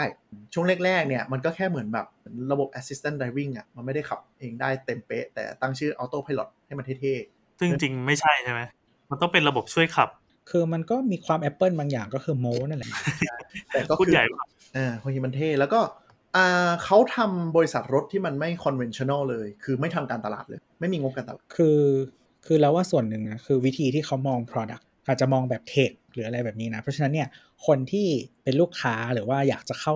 หาเนี่ยเขาก็จะเหมันเขามองหาสิ่งอื่นนะไม่ได้มองหารถแบบรถนะครับ เพราะฉะนั้นเนี่ยมันก็มีคุณภาพอื่น ๆ ที่คนอื่นทำไมแข่งด้วยไม่ได้ เพราะว่าเขาขายคนละอย่างกันอะไรแบบเนี้ยแล้วก็ที่เราเคยแตะไว้ตอนก่อนๆอย่างเช่นวิธีการขายเนี่ยเขาใช้วิธีไม่ทำการตลาดใช่ไหมก็จะมีพวก referral code อย่างเช่นว่าเออพี่แอนซื้อรถแล้วเนี่ยพี่แอนไปยาเออให้ ให้คนเออสมมติว่าป้ายยาคนอื่นต่อ แล้วก็มีโค้ใช้โค้ดของพี่แอนอย่างเงี้ยพี่แอนก็จะได้ส่วนลดในการซื้อคันถัดไป จริงๆยูทูบเบอร์หลายคนนะครับ ก็เขาไม่ได้รถเขาไม่ได้บริษัทเทสลาไม่ได้สนับสนุนรถให้เขานะครับ แต่ว่าเขาปล่อย referral code จนได้รถฟรีคนที่เป็นคนหนึ่งนะฮะเป็นคนไทยนะครับ แต่ว่าเขาเป็นคนนอร์เวย์เลยสักอย่างเนี่ยเป็นไทยแล้วชื่อคุณจำชื่อไม่ได้ช anel คือ Tesla y o n คือเขาเป็น Tesla ตอนนี้แบบ 4 คันมาเสียเงินซื้อคันแรกคันเดียวเหลือคือได้ referral จนได้ออกรถ และเขาใหญ่จนขนาดว่า Tesla ก็คือ ก็คือก็คือจะมีไอดอลของวงการนี้ ตั้งแต่สมัยวงการนี้ยังเล็ก จนมันโตขึ้นมาเขาก็เลยกลายเป็นระดับหนึ่งก็คือเหมือน tech reviewer นั่นแหละอืมใช่ แต่คือรถมันก็คือ พอเขา treat เป็น tech product อะคนที่เข้ามาแล้วก็คนที่อะไรเงี้ยมันคือคิดว่าเป็น tech ครับคือเขาขายรถนะ ไม่มีการตลาด ไม่มีการตลาดคือไม่มีทำแอดไม่ทำอะไรเลย ใช้ referral อย่างเดียว 2. ไม่มีระบบ dealership คือคนซื้อรถทุกคันกับเทสลาคือไปซื้อตรงกับเทสลาโดยต้องซื้อออนไลน์ไปก่อนด้วยนะ คือโชว์รูมที่มีมีรถโชว์ มีอะไรให้ดู แต่ถ้าอยากซื้อก็ไม่ต้องปิดการขายกับเซลล์ก็คือคุณไปจองออนไลน์แล้วคุณมา pick up เอาแล้วกัน คนที่อยู่ตรงนั้นก็คือเป็นคนที่คอย service และตอบคำถามมีขายมีขายในโชว์รูมแต่ว่าแล้วแต่รัฐ เพราะว่าหลาย ๆ รัฐเนี่ยอย่างที่บอกอย่างที่เล่าใน EP ก่อนก็คือว่าบางรัฐเนี่ยเขาแบนก็คือว่าไม่ให้ห้ามซื้อรถไม่ผ่านโชว์รูมไม่ไม่ผ่านดีลเลอร์ไม่ผ่านดีลเลอร์เพราะฉะนั้นเนี่ยในรัฐพวกเนี้ยอย่างเท็กซัสหรือเออ ในรัฐพวกนี้นะครับ ก็คือว่าไม่สามารถซื้อกับโชว์รูมเทสลาได้ เขาห้ามขายตรงๆ ต้องขายผ่านดีลเลอร์เท่านั้น โชว์รูมก็คือเป็นโชว์รูมจริงๆครับเป็นเหมือนที่ให้ลอง Product ที่ให้ดู ดูสีดูข้างในภายในดูนู่นนี่นั่นนะครับ แต่ขายไม่ได้คุณไปกดออนไลน์เอานะครับแต่ว่าในบางรัฐเนี่ยที่เขาขายได้เนาะที่กฎหมายเขาไม่ห้ามคือในอเมริกาแต่ละรัฐกฎหมายเหมือนกัน ก็สามารถขายในโชว์รูมได้เลยปกตินะครับไม่ ไม่มี restriction อะไร แต่เราเข้าใจว่าเขาไม่ได้ใช้ระบบแบบ commission sales แบบบ้านเราอะให้ sales มาดันยอดเขาก็คือเหมือนเป็นประจำอะครับคุณก็มาดูดิแล้วก็ dealership ก็มีหน้าที่ตอบคำถามลูกค้าและ service ไม่ใช่ dealership โทษทีโชว์รูมเพราะเขาไม่มีระบบ dealer คือเหมือนกับอีลอนมองว่าแบบดีลเลอร์นี่แหละตัวที่ทำให้อุตสาหกรรมรถมันไม่ไปไหน คือพอดีลเลอร์มันมี power เยอะเกินไปปุ๊บมันก็จะไปบีบผู้ผลิตรถไงว่าต้องแบบสเปครถอย่างนี้นะมาทำรถแปลกๆ ก็จะขายลำบากเทสลาคืออ๋อแล้วก็คนที่ referral เยอะๆ ช่วงแรกก็ได้ super charge ฟรีเป็นเครดิต ไปด้วย ที่บอกว่า super charge station ตอนแรกที่ฟรีอะมันจะฟรีอยู่รถรุ่นแรก ๆ ก็จะฟรีอยู่แบบ 5 ปี แล้วก็พอพอเริ่มตลาดเริ่มติดก็จะฟรีลดลงล่าสุดก็ไม่ฟรี แต่ก็คน referral ก็จะได้เครดิตไปเติมน้ำมันอะไรไม่ใช่เครดิตเติมไฟฟ้า แล้วก็จุดที่ทำเทสลามันต่างกับที่ทำให้คู่แข่งรถแม่งปวดหัวกันหมดก็คือเทสลายิ่งใหญ่ ยิ่งลดราคารถตัวเองลงเรื่อยๆ คือแปลกมากคือ vision ของอีลอนมัสก์คือ กูไม่ได้อยากรวยอย่างเดียวจากรถ แต่กูต้องการจะทำไงให้ EV เนี่ยมันโตเร็วที่สุดเพื่อให้มาแทนรถใช้น้ำมันให้เร็วที่สุด เพราะฉะนั้นทันทีที่เทสลามีสเกลขายรถได้มากขึ้นเท่าไหร่เทสลาจะยิ่งลดราคารถตัวเองมากขึ้นเรื่อยๆ แต่จริงๆมัก็นตก็อไม่แหลนี่ตอนขายโมเดล3อะอะไรมันก็ไม่ใช่ความเป็นพ่อพระนะ มันเป็นความแบบเออมันเหมือนเหมือนคนนิสัยแบบเนี้ยกูอยากจะเปลี่ยนโลกว่ะกูขอตั้งโจทย์ชีวิตกูอย่างหนึ่งอะไรเงี้ย feeling เหมือนแบบกูอยากย้ายไปดาวอังคารอะไรเงี้ย ใช่ ก็คือเหมือนกับว่าให้พวกมึงมาใช้ product กู กูยังมีกำไร คือกูตัด กูตัดราคาขายลงแต่กูยังมีกำไรนะ แต่ก็คือทันทีที่แบบเทสลามันเป็นของทุกคนอะมันก็จะกลายเป็นบริษัทที่ power มี power ทันที เหมือนทุกคนใช้ iPhone ก็อะไร เป็นวิธี disrupt ตลาดแหละ แต่ว่าตอน Model 3 ก็ตอนแหลอยู่ยังไงครับ ก็คือว่าเขาเอ่อตอนแรกเขาบอกว่าจะขายรถให้ในราคาสามหมื่นเหรียญใช่ไหม แล้วก็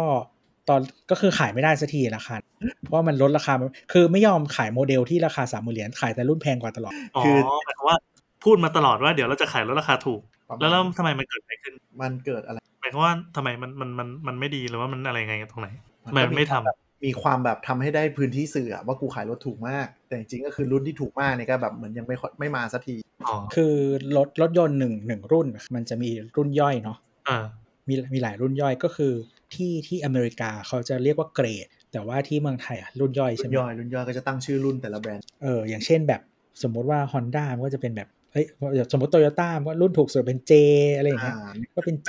อะไรอย่างเงี้ยเครื่องใหญ่ก็เป็น 2.0G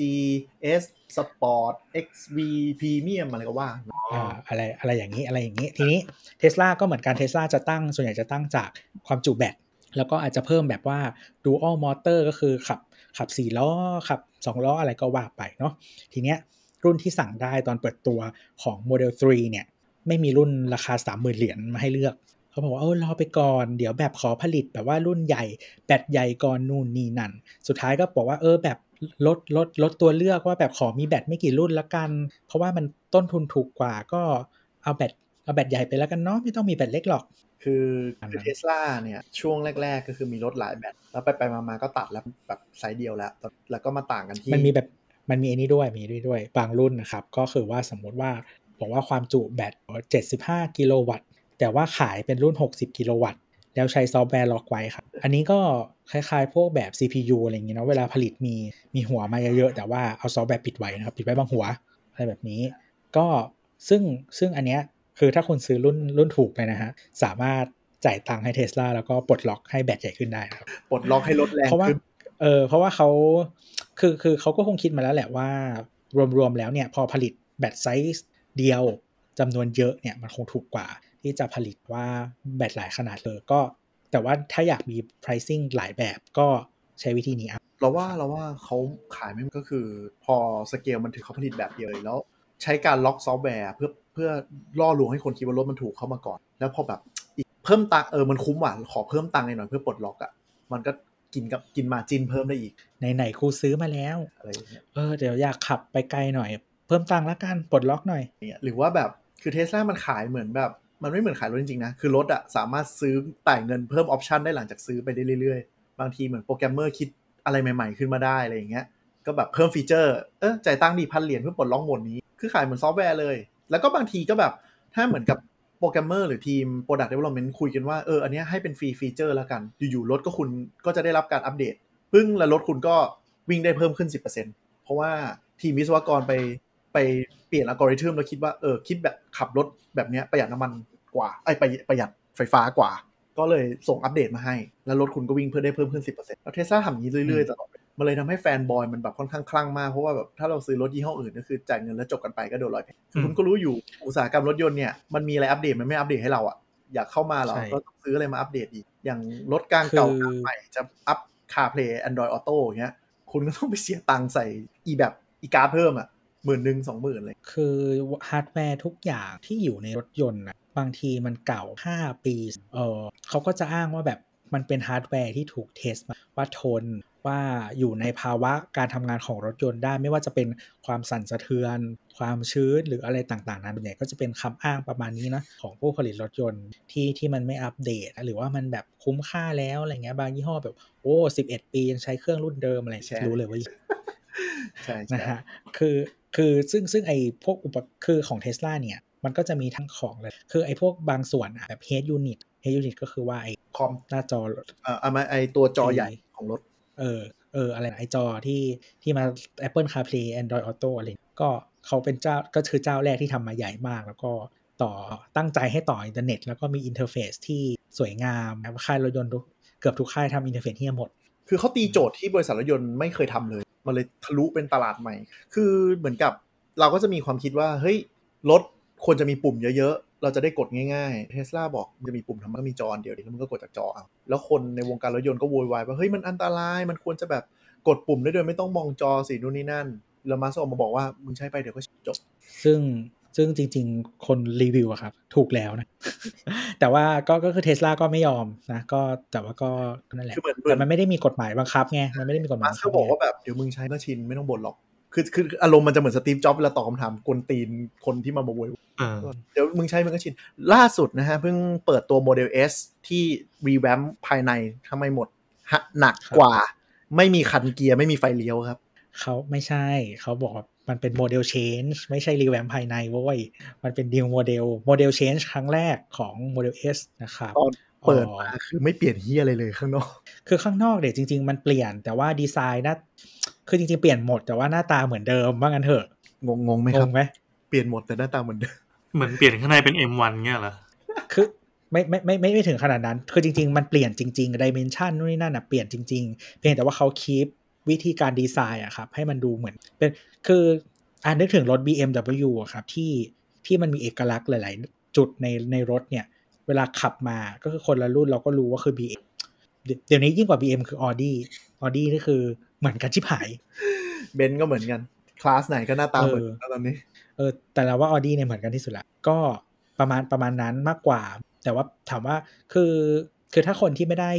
ไม่ได้ชื่นชอบรถยนต์อะ เออเวลาเห็นรถรุ่นที่เราพวกเนี้ยที่ที่ห้อพวกเนี้ยที่เราบอกอะบางทีแยกไม่ออกนึกออกปะแต่จริงๆมันคนละรุ่นกัน คือเออมันคืออารมณ์นั่นแหละมันคือเปลี่ยนแล้วเว้ยแต่ว่าดีไซน์เหมือนเดิมไงดีไซน์ language เหมือนเดิมที่ใส่แล้วคือเทสลาโมเดล S ตัวใหม่เนี่ยหน้าตามันแทบจะเหมือนเดิมเป๊ะเลย แต่ถ้าไปดูรายละเอียดมันมีการปรับพวกแบบโครงสร้างอะไรนิดหน่อยๆเนี่ยแต่ที่เปลี่ยนเยอะจริงๆคือภายในพวงพวงมาลัยคือฉีกคอนเวนชั่นแนลจากพวงมาลัยกลมๆกูไม่กลมเป็นพวงมาลัยแบบพวงมาลัยเหมือนใครดูฟอร์มูล่าวันอะที่จับได้แค่สองข้างเออ คล้ายๆ พวงมาลัยเครื่องบินอะครับคือคือไม่ไม่เป็นกลมๆนะเป็นเหมือนจอยซ้ายขวาตัดหัวตัดท้ายนะครับปีกค้างคาวอะคือขับเครื่องบินยานอวกาศในในหนังอะซึ่งเนื่องจากรถมันยังไม่ได้ขายจริงนะครับ ก็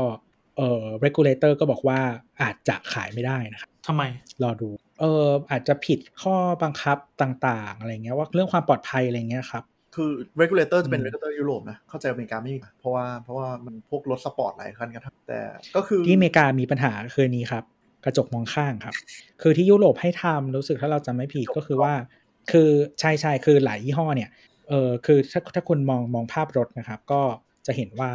เวลามองมองเข้าไปที่รถอะไอกระจกมองข้างอะมันยื่นออกมาจากตัวรถใช่ไหมซึ่งมันเพิ่มแรงเสียดทานอากาศฉะนั้นอะหลายยี่ห้อเขาเลยบอกว่า งั้นเราไม่มีไหมเราเป็นกล้องแทน แล้วมีจออยู่ข้างในรถ เวลามองข้างให้ดูจอ ซึ่งที่อเมริกาทำไม่ได้ เพราะกฎหมายห้าม ไม่ได้ห้ามหรอกกฎหมายบังคับให้มีกระจกมองข้างอ่ากฎคืออะพูดง่ายๆคือกฎหมายมันประมาณว่าแบบการที่มึงจะจดทะเบียนรถยนต์ได้ต้องมีอุปกรณ์ครบตามนี้เป็นรถยนต์พวก safety บ safety อืม belt เบาะเปิดพวงมาลัยรถล้ออะไรอย่างเงี้ย คือมันก็มีกฎบังคับอยู่ เดี๋ยวมันก็ต้องมีการแก้แหละ เพราะอเมริกาจะค่อนข้างค่อนข้างแบบอิสระคล่องตัวในเรื่องพวกนี้อยู่ที่ว่าจะเป็นล็อบบี้อยู่เรื่องเรื่องกระจกมองข้างนี่นานนานแล้วเหมือนกันเพราะว่าที่ยุโรปมีขายไปหลายรุ่นแล้ว ก็อืมถ้าใครนึกไม่ออกก็ลองไป search Honda e นะครับ Honda e รถคันเล็กๆ น่ารักน่ารักนะฮะก็อันนี้ใช้กระจกมองข้างเป็นกล้องนะครับ แล้วก็จะมีจออยู่อ่าจออยู่ข้างในแทนกระจกมองข้าง ก็คือ Model S ตัวใหม่นั้นก็คือพวงมาลัยเปลี่ยน แล้วก็ไม่มีไฟเลี้ยวแล้ว ไม่มีอืมก้านไฟเลี้ยว มีคนโวยวายว่าเฮ้ยไม่มีก้านไฟเลี้ยวแล้วมันจะขับกันยังไงวะมัสก์บอกว่า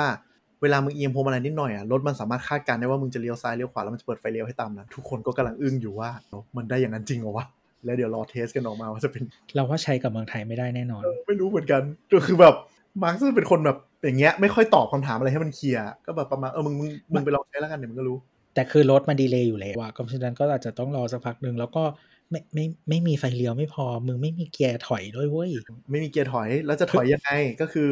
คือเขาบอกว่ารถจะรู้เองว่าคุณจะถอยยังไงวะ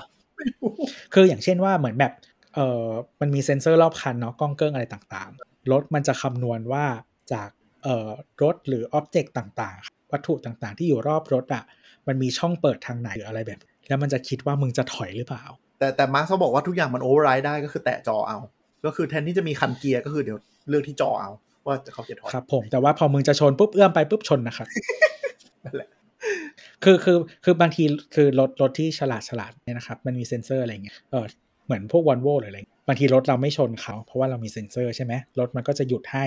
แต่ไม่ได้แปลว่าเขาจะไม่ชนเรา คือมันจะเตือนและเบรกให้ แต่ถ้าอีกคนถอยมันจะกดคันเร่งต่อก็ชิบหายอยู่ดี เขาก็คงงงอะนึกออกปะถ้าคือคือถ้ารถถ้ามันทำอะไรผิดคือ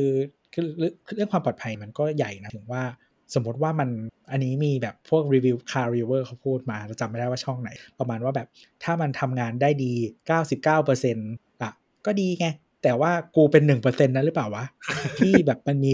นึกออกไหมเออแล้วคือแบบ แล้วคือรถมันแรงมันนู่นนี่นั่นด้วย ถ้าเราก็คือตายไงก็คืเอออมันคือมันไม่ใช่แบบของมันไม่ใช่ของเล่นเนกออกปะที่แบบอ๋อไม่เป็นไรเนกออกปะแต่ว่าแบบพอมันเป็นรถที่เราอยู่ในอะไรต่างแต่ถ้ากูเป็นหนึ่งเปอร์เซ็นที่ไม่ดีล่ะ กูตายนะ แต่มันก็นั่นแหละมันเพก็ราะมันมีก็เป็นแบเพรนด์ราะมันที่มีมาแล้วไงคนที่ที่ตายในรถเทสลาเนี่ย แต่มันก็แบบ คือพวกสาวกเทสลาก็จะอ้างว่ามันแบบ มันก็ยังปลอดภัยกว่าคนขับเยอะอะไรต่างๆ ซึ่งก็ก็ต้องดูกันต่อไป เพราะว่ามัสก็จะหยิบ Data มาตลอดว่าแบบรถกูเงี้ยมันพลาดที่ชนน่ะ คือมีคนตายก็จริง มีอุบัติเหตุรุนแรงก็จริง แต่เทียบกับอุบัติเหตุทางถนนน่ะของเทสลามันน้อยมาก แสดงว่าระบบมันดีแล้วก็ต้องดูกันต่อไป แต่ EV ในอเมริกาก็ต้องยอมรับว่าเทสลาเป็นตัวทำให้ค่ายรถยนต์ตอนนี้ก็ต้องหันไฟฟ้ากันเข้ามาชนจริงๆ จะบอกว่าจุดที่มันน่าสนใจก็คือตลาดจีนคือตลาดจีนเนี่ยเขามี EV ของตัวเองอยู่พอสมควร จริง ๆ เมื่อเช้าเพิ่งดูบลูมเบิร์กมา เขาบอกว่ามีประมาณสัก 300 บริษัท แล้วก็ผู้เล่นหลักๆเอ่อหมายถึงว่าบริษัทรถยนต์จีนทั้งหมดนะครับ ก็คือเข้าสู่ตลาดแนว คือจีนน่ะจะเลิกผลิตรถสันดาปแล้ว ทุกบริษัทจะทำรถไฟฟ้าแล้ว รถสันดาปก็อาจจะมีแค่แบบตลาดต่างอืมก็คือว่า รัฐบาลเขาสนับสนุนทั้งในเรื่องของจุดชาร์จต่างๆ สนับสนุนเงินทุน อะไรดูนนี่นั่น ก็มันมีบริษัทบริษัทหนึ่งชื่อ NIO N I N O เอ้ย N I O นะครับ ซึ่งจริง ๆ หลาย ๆ ที่ก็ไฮป์กันมากบอกว่าเป็น Tesla Killer มองว่ามันเป็นชิ้นเป็นอันเลยแค่นอกจากรถมันสวย โอ้ สวย คือรถอ่ารถรถแต่เขารู้สึกจะมีแต่รถ SUV มีไม่กี่รุ่นนะ จริง ๆ จะเจ๊งหลายรอบแล้ว แล้วก็รอบรอบล่าสุดรัฐบาลไปอุ้ม แล้วก็ตอนนี้กลับมากำไรแล้ว คือจะรัฐบาลไปอุ้มแลกกับอืมแลกกับข้อเสนอว่าต้องย้ายเฮดค q อเตอร์ย้ายโรงงานอะไรประมาณนี้ไปในเมืองที่ส่งเสริมการลงทุนอะไรประมาณเนี้ยคือเดี๋ยวตะกี้ขอก่อนก่อนกลับกลับมานิดนึงก็คือว่าเรื่องที่เล่าว่าแบตสมัยก่อนมันวิ่งได้สองสองสองร้อยสามร้อยโลปัจจุบันแบตล่าสุดนะรถคันหนึงวิ่งได้หกฉะนั้นตัดเรื่องระยะทางไปเลย ต่อให้ประเทศที่ supercharge ไม่ได้เยอะเหมือนอเมริกาเลยเท่าไหร่ก็ไม่ค่อยมีปัญหาคือ 600 โลอะคุณวิ่งได้แบบเหลือๆแล้ว แล้วแบตมันจะพัฒนาไปเรื่อยๆอีกอันนี้คือเฉพาะยี่ห้อเทสลาปะห รือว่าทั่วไปก็ได้แล้วเกือบทุกยี่ห้อตอนนี้เกิน 400กว่าโลหมดแล้ว คือถ้าไม่เห็นภาพนะครับ ก็ 600 โลนี่น่าจะเลยพิษณุโลกไปได้นะครับ อืมฟีลลิ่งเหมือนโทรศัพท์มือถือที่มันแบตมันจะจุกขึ้นเรื่อยๆ ก้อนใหญ่ขึ้นเรื่อยๆ ใช่ไหมเอ้ยไม่ก้อนก้อนเท่าเดิมอืมแต่ว่าจุกได้มากขึ้น และอืมความน่าสนใจคืออันนี้ยังไม่ได้เบรกทูแบตไป next level คือเทคโน คือเทคโนโลยีถัดคือตอนนี้ทุกวันนี้ยังเป็นลิเธียมไอออนอะไรประมาณนี้เหมือนมือถือแล้วมันก็คือมันมีเทคโนโลยีที่เขาพยายามพัฒนากันอยู่ไม่ว่าจะเป็นแบบกราฟีน หรือว่าคาปาซิเตอร์หรืออะไรก็ตามอะมันยังไม่ถึงจุดนั้นด้วย แต่มันเริ่มเห็นปลายอุโมงค์แล้ว คือหมายถึงว่าสิ่งแบตที่เขาเรียกว่าแบตแข็งอะคือแบตแบตปัจจุบันเนี่ยมันจะมีของเหลวข้างใน เพื่อที่ทำให้เกิดปฏิกิริยาไฟฟ้าแต่หลังจากนี้มันจะเรียกว่าแบตแข็งเรียกว่า solid state battery คือแบตที่เป็นลักษณะแข็งเนี่ยมันจะทำให้ความจุไฟฟ้าเนี่ยทางทฤษฎีจะเพิ่มขึ้นถึง 10 เท่า คือหมายถึงว่าลด และถ้าเทคโนโลยีมันอยู่ในรถยนต์ก่อนเพราะรถยนต์มันแพงใช่ไหมมันไม่ค่อยมีปัญหามันจะเป็นการเบรกทูแบตครั้งใหญ่ เพื่อจะทำให้ทุกอย่างที่ใช้ไฟฟ้าหลังจากนี้ปริมาณแบตจะเพิ่มขึ้นอีกมหาศาล ซึ่งโตโยต้าก็ประกาศว่า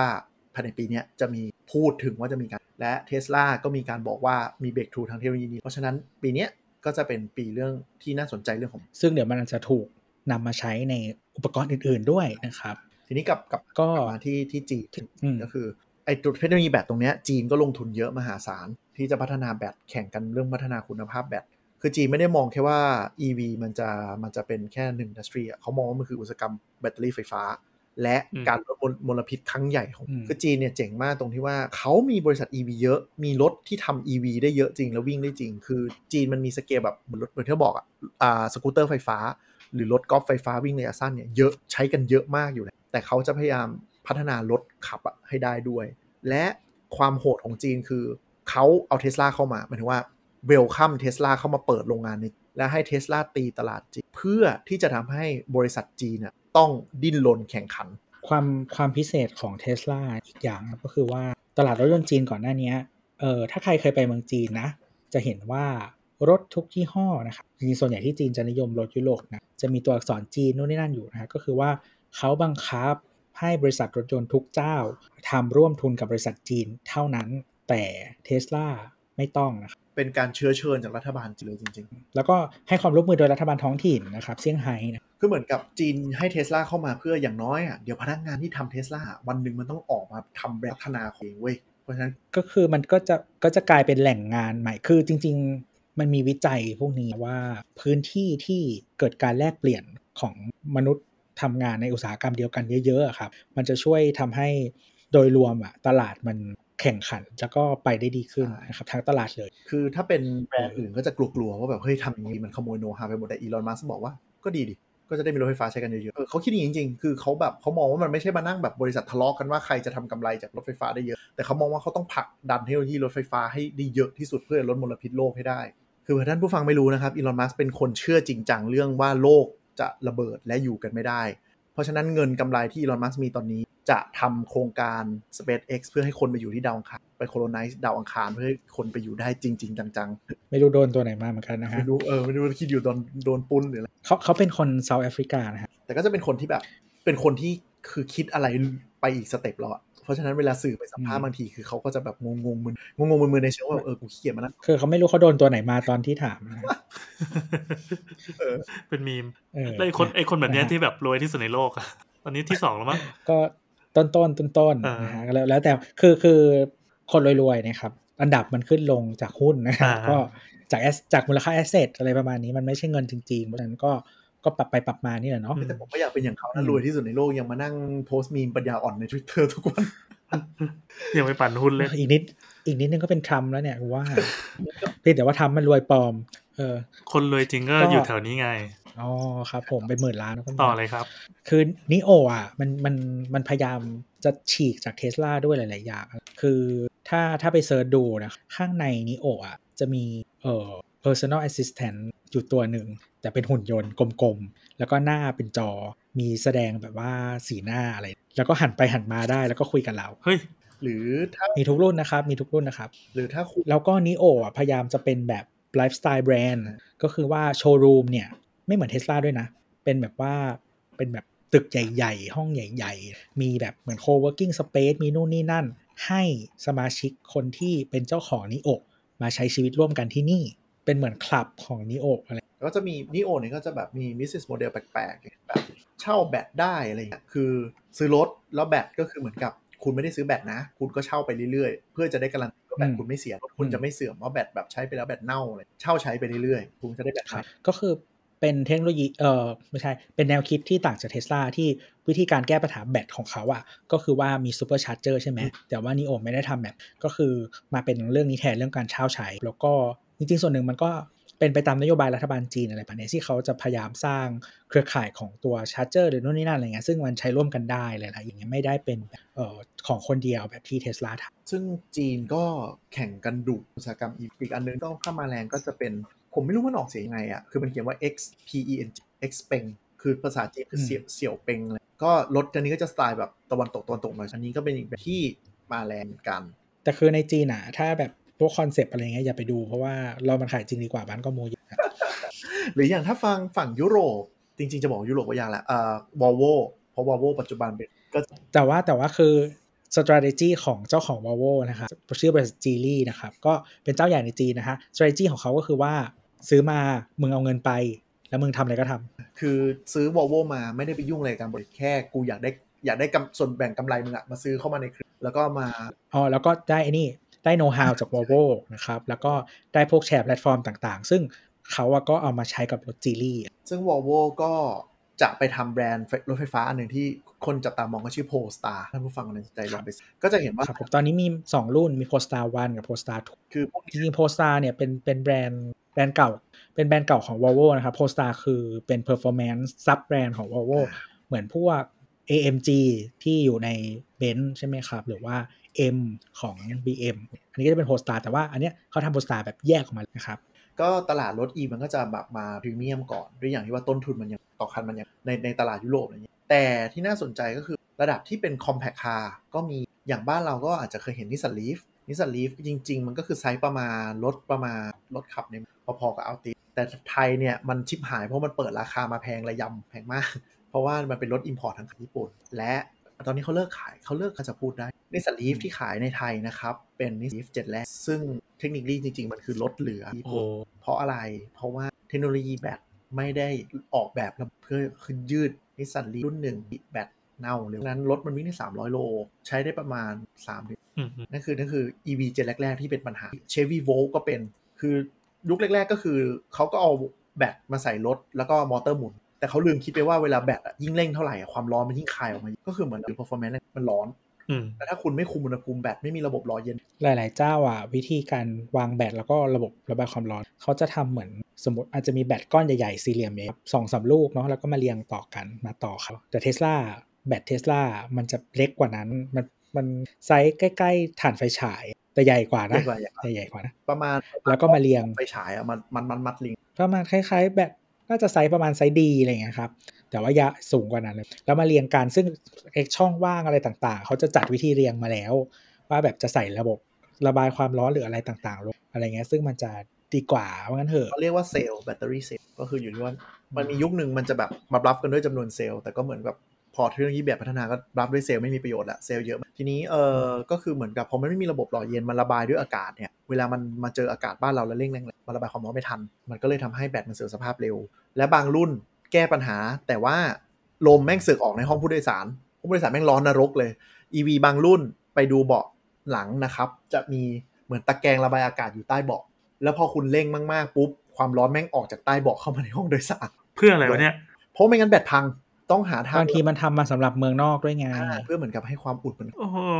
แต่พอมาเมืองร้อนบ้านเราคือมันคือความบันไลขั้นสูงสุด ทีนี้แบตก็มีระบบหล่อเย็นเพิ่มขึ้นมาในยุคที่เริ่มทำกันเยอะละปรากฏพอมีระบบแบตหล่อเย็นใช่ป่ะเกิดปัญหาชิบหายไปเกิดประเทศที่หิมะตกชิบหายอย่างเช่นแถวสแกนดิเนเวียเพราะบางทีระบบหล่อเย็นมันแข็งนะแบตแม่งไม่ร้อนพอใช้ไม่ได้ระยะหายวิ่งไม่ออก สุดท้ายก็เลยต้องใส่ฮีทปั๊มเข้ามาก็คืออุ่นร้อนให้แบต คืออมมันเริ่มแก้โจทย์แบตได้แล้วว่าแบตอะต้องมีอุณหภูมิที่คงที่ที่เหมาะสม ที่พอดีดีมันก็เลยทำให้ระยะดีขึ้น เหตุผลที่รถที่เราบอกตอนแรกๆว่าวิ่ง 200 300อะมันขึ้นมาเป็น 500 600 โดยไม่ต้องไปยุ่งอะไรมากเพราะเรื่องนี้เลย ระบบการควบคุมอุณหภูมิแบตทำให้มันอายุมันยาวแล้วอยู่อืมทีนี้ก็คือพอมันมาคือตัวว่าไงเวลาอยู่เมืองนอกอะที่ที่เราอยู่บางทีเราก็ไม่ต้องเปิดแอร์นะไม่ได้ต้องเปิดแอร์เป็นประจำแล้วก็และจริงๆหลาย ๆประเทศอะที่อเมริกาไม่ค่อยเป็นที่อเมริกาส่วนใหญ่มาพร้อมแอร์แต่ว่าอย่างที่อังกฤษอย่างเงี้ย รถถูกๆอะครับหรือว่ารุ่นทำรุ่นเนี้ยแต่ว่ารุ่นถูกสุดเลย ไม่มีแอร์มาให้นะครับอากาศเขามีเยอะมากนะครับมันมันเป็นมันมันเป็นเหมือนเรื่องปกตินู่นอะไรเงี้ยแต่ว่าอย่างที่อเมริกาเองอะก็บางทีก็ไม่ต้องเปิดแอร์แต่ว่าบางทีอาจจะหนาวมากก็อาจจะฮีเตอร์เอาครับคือที่เมืองที่เราอยู่มิชิแกนเนาะมิชิแกนเนี่ยก็คือที่มีดีทรอยต์รัฐที่แบบผลิตรถยนต์กันก็เออแต่ว่าอุณหภูมิเฉลี่ยเฉลี่ยแถวโซนที่เราอยู่เนี่ยประมาณสักครึ่งปีอะไอช่วงตั้งแต่หน้าเอ่อเขาเรียกว่าอะไรนะหน้าใบไม้ร่วงเป็นต้นไปอะ ใบไม้ร่วงอะอุณหภูมิมันจะอยู่ที่ประมาณสัก 30ถึง40ฟาเรนไฮต์นะครับ ก็ติดใกล้ๆศูนย์เลยที่ชิเกนมันหนาวเลยแต่คือเหมือนพออยู่ไปสักพักก็จะชินเว้ยสามารถใส่แจ็คเก็ตกับยีนตัวเดียวเดินเล่นได้นะครับอุณหภูมิศูนย์องศาคือถามว่าถ้ารถไม่มีแอร์แล้วมันจะอยู่กันยังไงรถไม่หนาวตายเหรอคำตอบก็คือตรงใต้พวงมาลัยอะมันจะมีรูเปิดไว้ พอเราขับรถไปรถร้อนรูเนี่ยมันมันจะเปิดขึ้นมาเพื่อให้ความร้อนจาก ห้องโดยสารนะแผ่เข้ามาในรถมันก็จะคือบางทีอะเวลาเราขับรถอะครับเหมือนออกจากบ้านปุ๊บอะเราแต่งตัวสำหรับอากาศมาเข้าไปในรถใช่ปะก็คือไม่ต้องทำความเย็นความร้อนมันโอเคไง เนี่ยออกเนี่ยออกไหมเพราะเราแต่งตัวแล้วอะเออ เราจะถอดเสื้อหนาวเพื่อต่อเมื่อเข้าในอาคารที่มันมีฮีเตอร์เลยอะโอเคกูถอดแต่เราไม่เข้าใจเมืองนอกมันชอบอยู่ที่คืออังกฤษเนี่ยตัวหนักเลยการที่แบบรถมันไม่มีจากการแบบอากาศที่มันปิดอะคือเวลาเข้าไปกินอืมข้าวไปอะไรก็ต้องแบบใต้ถุนไม่ไม่มีเขาเรียก air vent อะไม่ air ventilation ใดๆทั้งสิ้นก็คือแบบแม่งอับอะอยู่ไม่ได้ คือเราเราอยู่เมืองไทยที่แบบชอบมีอากาศ flow ตลอดใช่ป่ะพออืมอากาศแล้วจะแบบมึงเป็นอะไรกันวะแบบปิดแอร์แล้วอยู่นั่งคุยกันในห้องโดยที่แบบอึดอัดจริงๆกลับมาอะทีนี้ก็เลยจะบอกว่า นอกจากไอ้ทางนั้นอะมันเป็นรถยนต์หรูใช่ไหมจีนเนี่ยก็เร่งพัฒนารถที่เป็นแบบ compact เยอะขึ้นที่เราเมื่อกี้พูดถึง Chevy Volt หรือนิสสันก็มีการพัฒนา แต่ว่าประเทศพวกนี้เหมือนกับเขาผลักแล้วมันไม่ค่อยเกิด ด้วยอาจจะต้นทุนยังแพง คือรถมันแพง อย่างในอเมริกาเนี่ย คุณซื้อรถ EV หรือแม้กระทั่ง Prius อะราคามันก็อาจจะไม่หนีกับการไปซื้อแบบได้ BM Series 3 หรือ C Class เขาก็จะประมาณว่าแบบกูก็ได้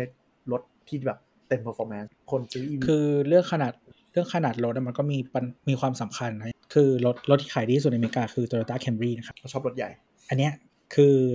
ไซส์ปกติที่เขาซื้อขับกัน ถ้าไม่ขับรถกระบะนะ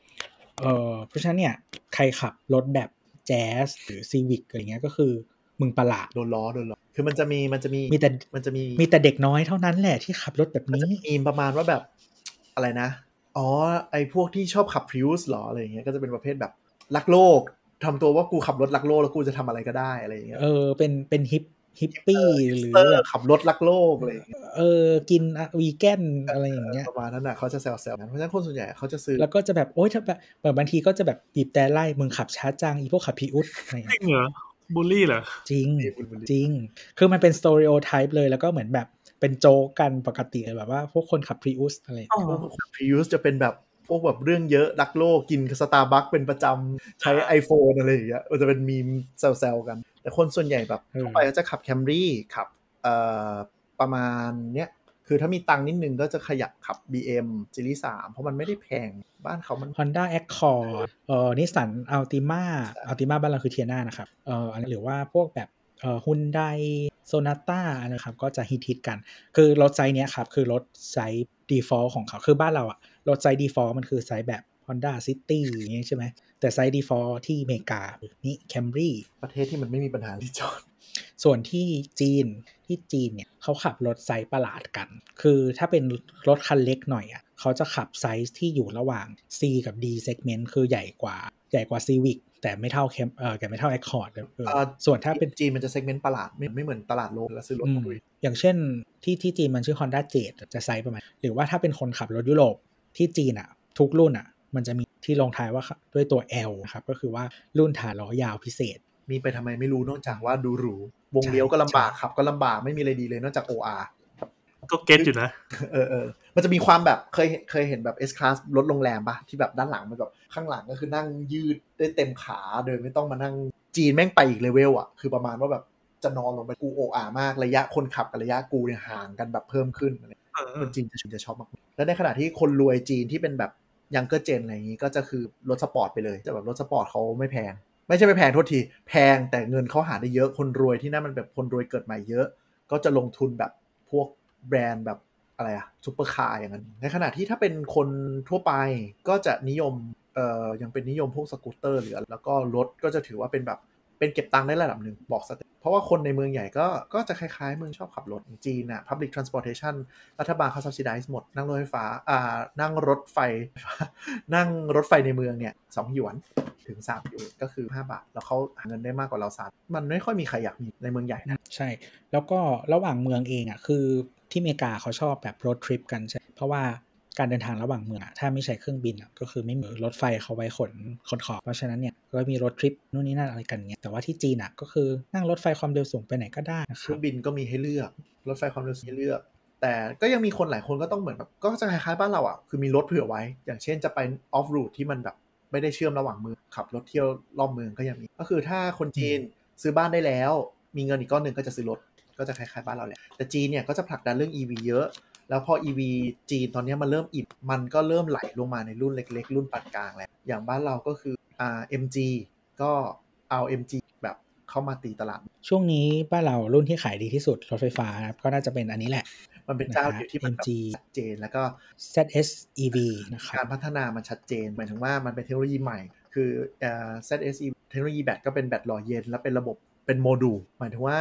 ในแบตผมจำไม่ได้ว่ามันมี 16 ก้อนหรือ 18 ก้อน บางเซลล์เสียสามารถเปลี่ยนได้คือมันไม่แบบไม่เจ๊งทั้งอัน เพราะฉะนั้นมันก็จะยืดอายุไปได้เรื่อยๆ และน่าจะเป็นเจ้าเดียวที่เอามาประกอบแล้วก็ทำราคาได้อะเจ้าอื่นไม่ได้ และเขาได้สิทธิประโยชน์ทางเข้าใจว่าอย่างรถ EV รถไฟฟ้าเนี่ยถ้านำเข้าจากทั้งคันภาษี0%ไปดูได้ เป็นสนธิสัญญาอาเซียนกับจีนเพราะฉะนั้นเลยทำให้ว่ามันคนไทยที่เป็นสาวก EV ก็ลุ้นกันมาก ๆ ว่า แบรนด์อื่นๆ ที่ประกอบในจีนแล้วเริ่มขายจะ Import เข้ามาลุยตลาดบ้านเราไหมมีชื่อยี่ห้อบ้างไหมมีชื่อยี่ห้อบ้างไหมว่าว่าเจ้าไหนที่น่าจะมา ที่มาแน่ๆ แต่ยังไม่รู้ว่ารุ่นอะไรคือเครือ Great Wall Motor อันนี้เท้าความนิดนึงใครทุกคนอาจจะรู้ว่าเชฟโรเลตบ้านเราเจ๊งกะบ๊งไปแล้วนะคอ่าเจ๊งกะบ๊งไปแล้ว Great Wall Motor ประกาศว่าจะ take dealer ไปทั้งหมดรวมถึงแบบ ออฟฟิศหรืออะไรเงี้ย take ไป เพราะว่า Great Wall Motor ในจีนเขาเป็น partner กับ Chevrolet เขาก็เหมือนประมาณว่าโอเค เป็นจังหวะที่กูจะมาขยายตลาดที่นี่เขาก็เลยจะมาเอาแบรนด์เขาอะมาบุกตลาดโดยใช้โครงแบรนด์ของ Great Wall Motor ที่จะเอาเข้ามาก็จะมีถ้ามันเป็น SUV จะเรียกว่าแบรนด์ h a v a l นี่ไม่ใช่รถไฟฟ้านะ แต่ถ้าเป็น E โดยตรงจะชื่อ Ora ORA ครับท่านผู้ฟังลองไป Google ดูได้ แต่ว่า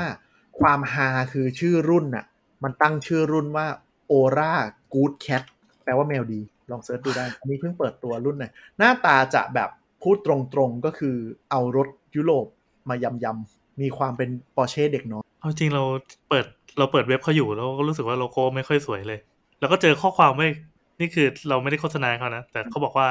สวัสดีไทยแลนด์ขอเชิญคุณสัมผัสประสบการณ์โลกยานยนต์ไฟฟ้าแห่งอนาคตอะไรเงี้ยเขาจะมีวัน เปิดตัวคือวันที่เก้ากุมภานี่แล้วก็อีกแค่ไม่กี่วันนี้เลย เหมือนเหมือนเหมือนพอเชอร์ผสม Fiat ห้าร้อยใช่คือคือมีความนี่นี่อันนี้คือ Good Cat นะ แต่จริงๆ คือในแบรนด์ Aura ก็จะมีเอ่อมีหลายตัว เปิดไปแป๊บนึงก็จะมีชื่อ Aura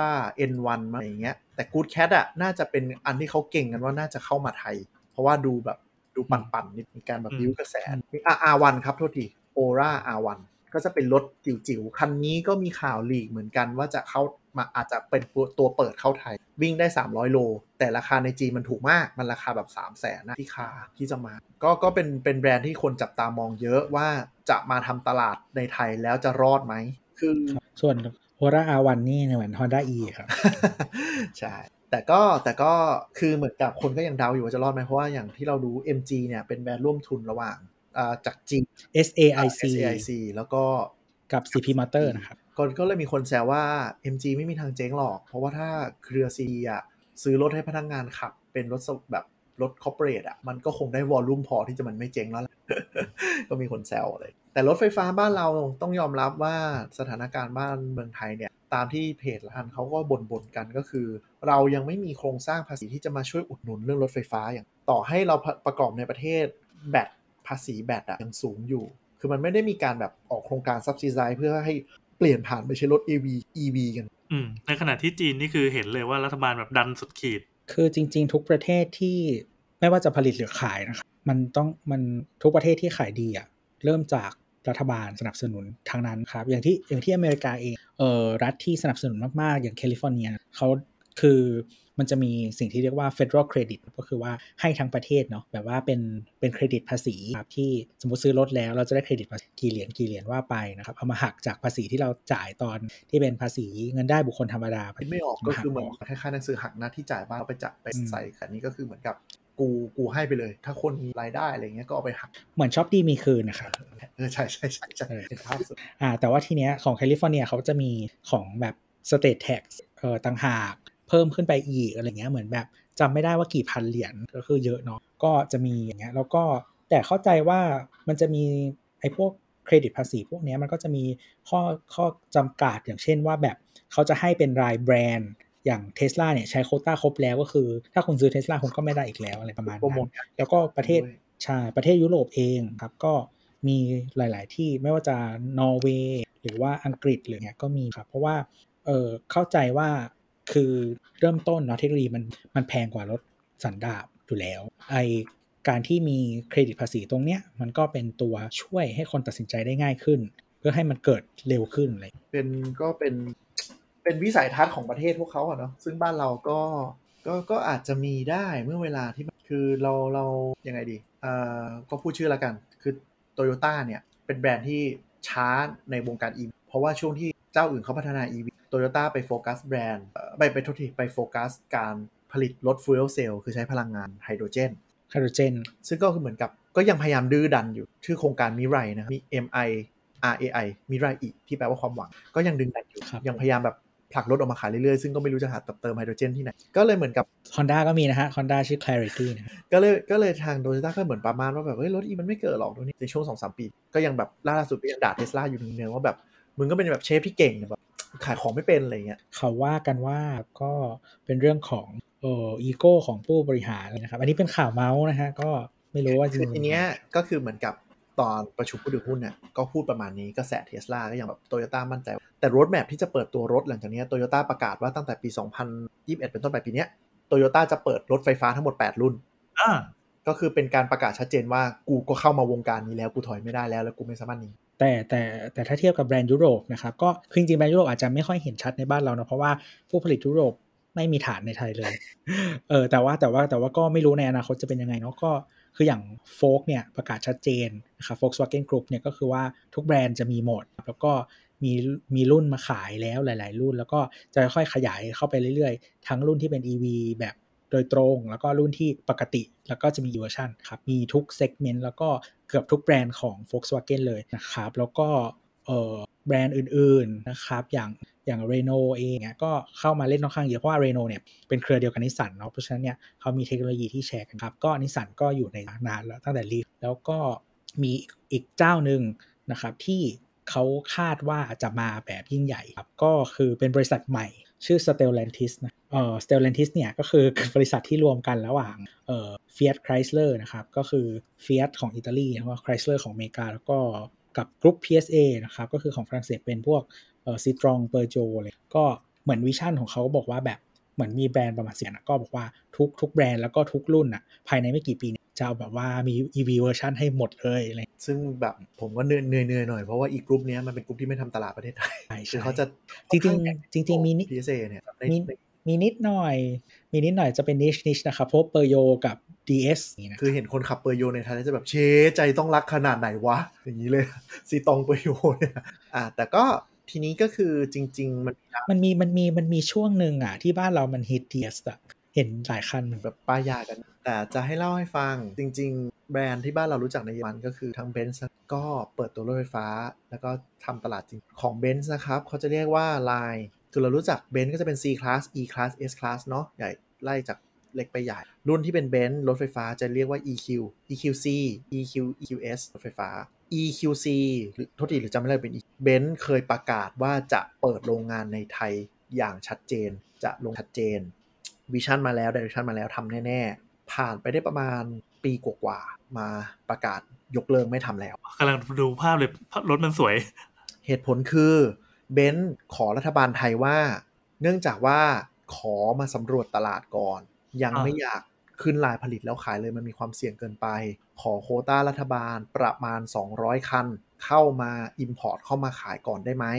แล้วจะได้ขึ้นรายการผลิตกับตลาดเมืองไทย ซึ่งอันนี้เป็นเรื่องปกตินะครับบริษัทรถ เมืองนอกเนี่ยก่อนที่จะเข้ากล้าขึ้นลายใหม่เนี่ยเขาต้อง Import รถเข้ามาก่อน แล้วมาปรับเพื่อมาขึ้นลายไทย เพื่อจะได้ลดออปชันอะไรบ้าง ปรับยังไงบ้างลดต้นทุนให้เหมาะสมลดจริง ๆ รถรถยุโรปเกือบทุกรุ่นนะครับที่ขายในไทยก็ทำแบบนี้นะจะเอารถ Import เข้ามาก่อน แล้วพอขึ้นลายผลิตราคาจะลดลงประมาณ 3-5แสนก็คือเป็นรุ่นประกอบประเทศ ก็ขอไปขอโควต้าพิเศษ คือโควต้าพิเศษเนี่ยเป็นโควต้าลดภาษีเนื่องจากรถไฟฟ้าเนี่ยต้นทุนมันแพงราคาขายมันจะแพง คือ ประเทศยุโรป หรือว่าในอเมริกามันราคาพอไปวัดไปวาได้ เพราะว่ามันเสียภาษีเกือบศูนย์หรือบางอันก็คือมีเครดิต คือเหมือนว่าราคามันเปิดมาแพง แต่คนซื้อได้เครดิตแบบสักหมื่นเหรียญทำให้ราคารถมันมาสู้กับรถน้ำมัน บ้านเราไม่มีนโยบายตรงกระทรวงพลังงานหรืออะไรเนี่ยบอกเขาว่าไม่ได้ให้เต็มที่ได้ก็แค่ห้าแล้วเบนประมาณว่าแบบ สรุปถ้ามึงไม่ตั้งใจกูก็ไม่ก็เลยประกาศว่ายกอันนี้คือปีปีล่าล่าสุดนี้เลยใช่ไหมรัฐบาลนี้นี้เลยใช่ไหมลองลองหาข่าวว่าเบนม้วนแผน QS อีกเขา PR เบนแม่งพูดเรื่องนี้ออกในสื่อที่ออกเลยไปหาอ่านได้ ประมาณแล้วรถสวยด้วยอะเสียดายจังประมาณว่าแบบกูกูยกธงขาวแล้วกูไม่ทำแล้ว ถ้ามึงมีนโยบายที่จะช่วยเหลือเรื่องคือจริง ๆ ก็คือจริง ๆ นโยบายมันค่อนข้างน้อยนะแล้วก็ BOO BOI มันก็ยังไม่มาถึงจุด ที่จะเชิญชวนได้นะเบนซ์ก็เลยเบนซ์กับ BM ในบ้านเราก็เลยยังเน้นขาย plug-in plug-in hybrid ครับคือรถไฮบริดที่ชาร์จไฟได้ แต่แบตมันก็จะลูกน้อยคือจริง ๆ ตอนเนี้ยนโยบายภาษีของตัวพวก plug-in hybrid จริง ๆ ไม่ใช่ plug-in hybrid hybrid ทั้งหมดเลย มันลดภาษีลงมาเยอะพอสมควร ซึ่งทำให้ราคาทำตลาดในถูกกว่ารถยนต์สันดาปในรุ่นเดียวกันนะครับเพราะฉะนั้นเนี่ยจะเห็นว่ารถยุโรปแพงๆทั้งหมดนะ จะเน้นขายรุ่นพวกนี้เพราะว่าจริง ๆ มันถูกกว่าเอารถสันดาปนำเข้ามาขายไม่ว่าจะเป็น Benz BM Volvo เองก็ตามนะครับ หรือแม้แต่ Lexus ๆก็คือทำให้รถยุโรปได้ผลประโยชน์ในส่วนถ้าถามว่าทำไมบ้านเรานโยบายภาษีไฮบริดดีจัง ก็ไปดูผู้นไม่พูดละกันก็ก็น่าก็จะรู้ว่าเขาเป็นเพราะฉะนั้นเขาก็จะเป็นคนกำหนดนโยบายเพราะฉะนั้นเขาก็คาดการณ์ไว้ว่าถ้าอีแบรนด์เนี้ยรถไฟฟ้าอย่างจริงจัง ก็น่าจะมีการล็อบบี้ให้เกิดเกิดการขายรถไฟฟ้าราคาถูกนโยบาย เข้ามา เพราะฉะนั้นเมืองไทยอาจจะสดใสหลังจากเลเวลนั้นคำถามครับ อีกกี่ปี เราถึงจะแบบรู้สึกว่าเฮ้ยฮ้ยการซื้อรถไฟฟ้าเนี่ยมันมันมัน practical จริงๆอะบางคนถ้าถ้างบถึงหรือว่าใจรักจริง ๆ บ้านเราจะมีแบรนด์หนึ่งขายก็คือไม่ใช่โทษทีฮุนไดฮุนไดครับฮุนไดออนิกฮุนนะไดครับก็มีแฟดกลุ่มเล็ก ๆ กลุ่มหนึ่งในไทยที่เขาก็สนิทกันนะนะซื้อมาขับ ขายได้เดือนละห้าคันอะไรเงี้ยนะ เป็นกลุ่มแฟนบอยน่ารักน่ารักนะครับเขาก็จะเกื้อกูลกันดีมากครับ ก็จะน่ารักมากเลย ซึ่งถามว่าซื้อได้ไหมแล้วคุณไม่ติดเรื่องแบรนด์เรื่อง after service เรื่องอะไรเอ่อเรื่องขายต่ออะไรอย่างเงี้ยได้ เพราะว่าเดี๋ยวนี้อย่างที่บอกระยะรถมันวิ่งได้มากขึ้นเนี่ยรถวิ่งได้ 3 4 0 0 โล แล้วขับอยู่ในกรุงเทพหรือใกล้ๆ แล้วใช้คอมมิวคอมมิวรายวันอะคุณกลับมาชาร์จบ้านได้ไง คือก็ต้องคือจริงๆมันต้องมีความพร้อมหลายอย่างนะไม่ว่าจะเป็นเอาเอาเริ่มจากวิธีการใช้ชีวิตก่อนครับว่า คือ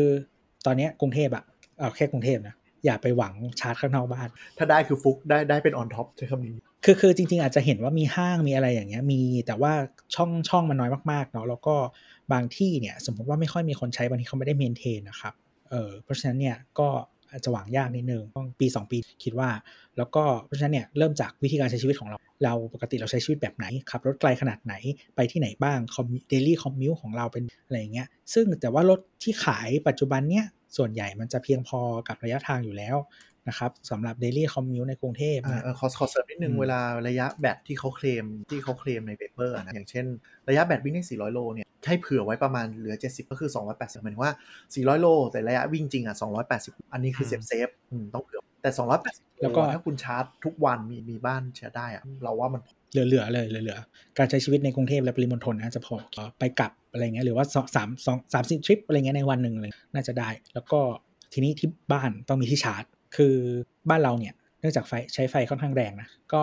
ถ้าจะไม่ติดหัวชาร์จอะมันก็พอชาร์จได้ แต่ว่าจะใช้ชาร์จประมาณแบบคืนนึงอะพอดี อ่าก็ก็ถ้าสมมุติก็เหมือนกับอย่างคนที่เขาคือเวลาซื้อรถไฟฟ้าเนี่ย ถือเป็นท่านผู้ฟังที่แบบคนมีกำลังทรัพย์เหลือ ถ้าไปรู้ให้ถามเขาเลยว่าคุณมีนโยบายช่วยปรับปรุงระบบไฟที่บ้านด้วยหรือเปล่า subsidize ยังไง ช่วยติดทั้งหมดเลยอย่างเช่น บ้านเราก็จะมีแบรนด์ลุง Audi e-tron อันเนี้ยถ้าซื้อรถกับเขาเขาจะมาส่งทีมวิศวกรมาดูที่บ้านให้เลยว่าคุณต้องไปขอไฟเฟสเพิ่มไหมเดินสายไฟยังไง ติด wall charge ยังไงเขาจัดการให้หมด เราจ่ายเขานั่งกระดิกตีนจ่ายค่าไฟเนี้ยก็จะช่วยได้เยอะ ถ้าเป็นแบรนด์อย่าง MG เราเข้าใจว่าก็มีเหมือนกัน แต่ว่าจะมีค่าใช้จ่ายเออมันจะต้องซื้อแยกอะคือคือไอ้พวกชาร์จพวกนี้เพื่อให้มันชาร์จได้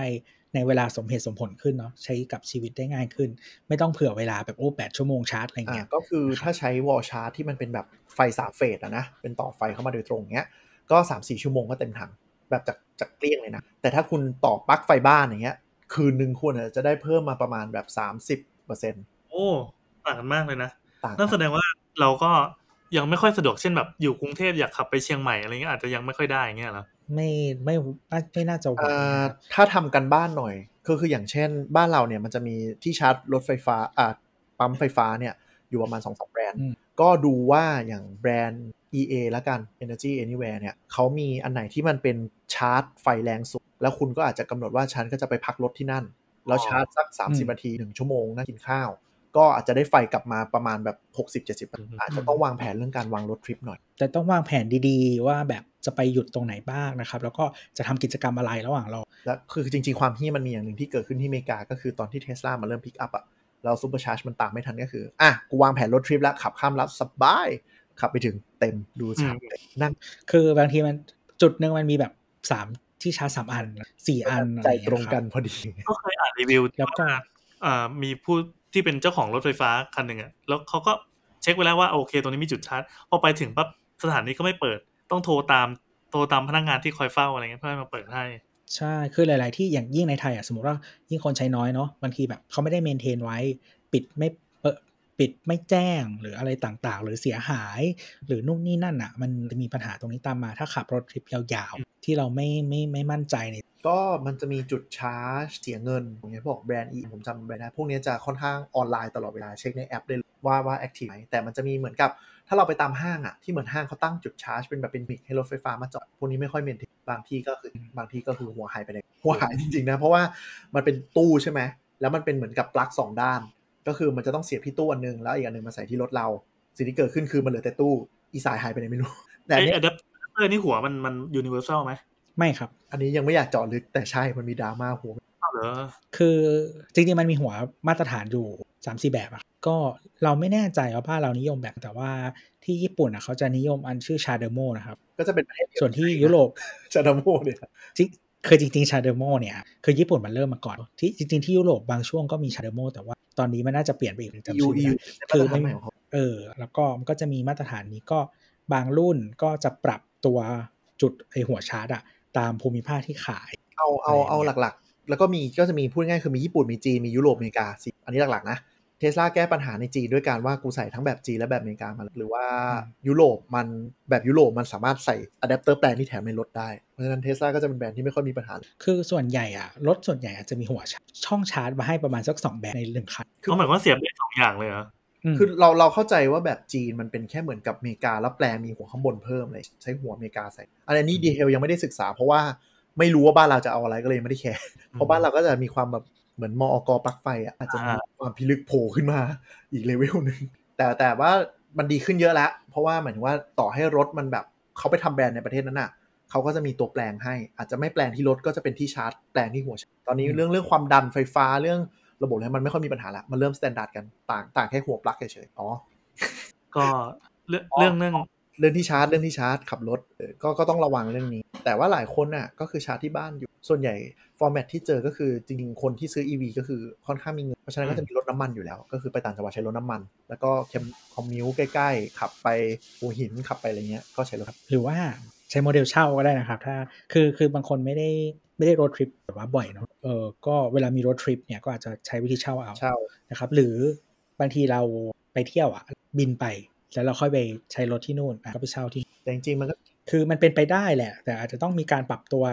จุดจุดนู้นจุดนี้อะไรเงี้ย ซึ่งความความรับได้ของแต่ไม่เท่ากัน แต่ส่วนตัวเราอยากได้รถไฟฟ้ามากนะเพราะมันเป็นรถที่มีเครื่องยนต์มันสามารถจอดหลับได้เอออันนี้สุดยอดฟีเจอร์อืมเฮ้ยมันมันดูมันดูแบบตัวดูแบบนั่งหน้าหน้ามุยไปแล้ว แต่ในอเมริกามันจะมีกลุ่มที่เรียกว่า Tesla Camping ก็คือกูขับรถแล้วกูนอนในเทสลาดูดาว เพราะมันไม่มีมันไม่มันไม่มีไอเสียมันไม่มีมลพิษ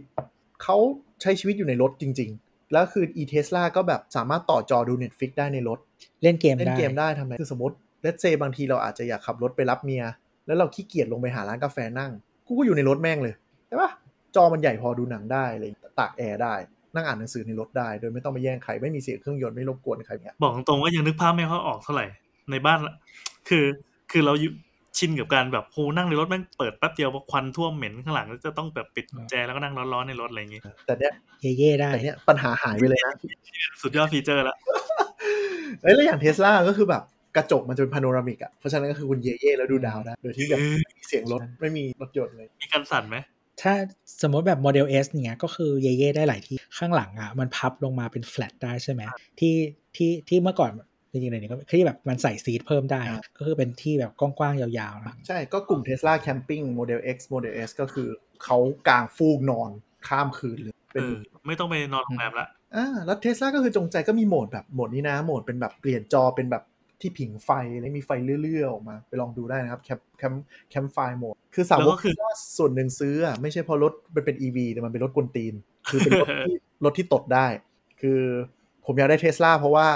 เวลาเราไปรับเพื่อนเปลี่ยนเสียงแตรได้ เปลี่ยนเสียงแต่เป็นเสียงที่แบบอัพ MP3 อะไรก็ได้ ก็เหมือนที่หลายคนจะเห็นคลิปที่เปลี่ยนเป็นเสียงนาคอมอย่างเงี้ย หรือแม้กระทั่งเออหรือแม้กระทั่งเบาะคนนั่งอะ เราสามารถเอา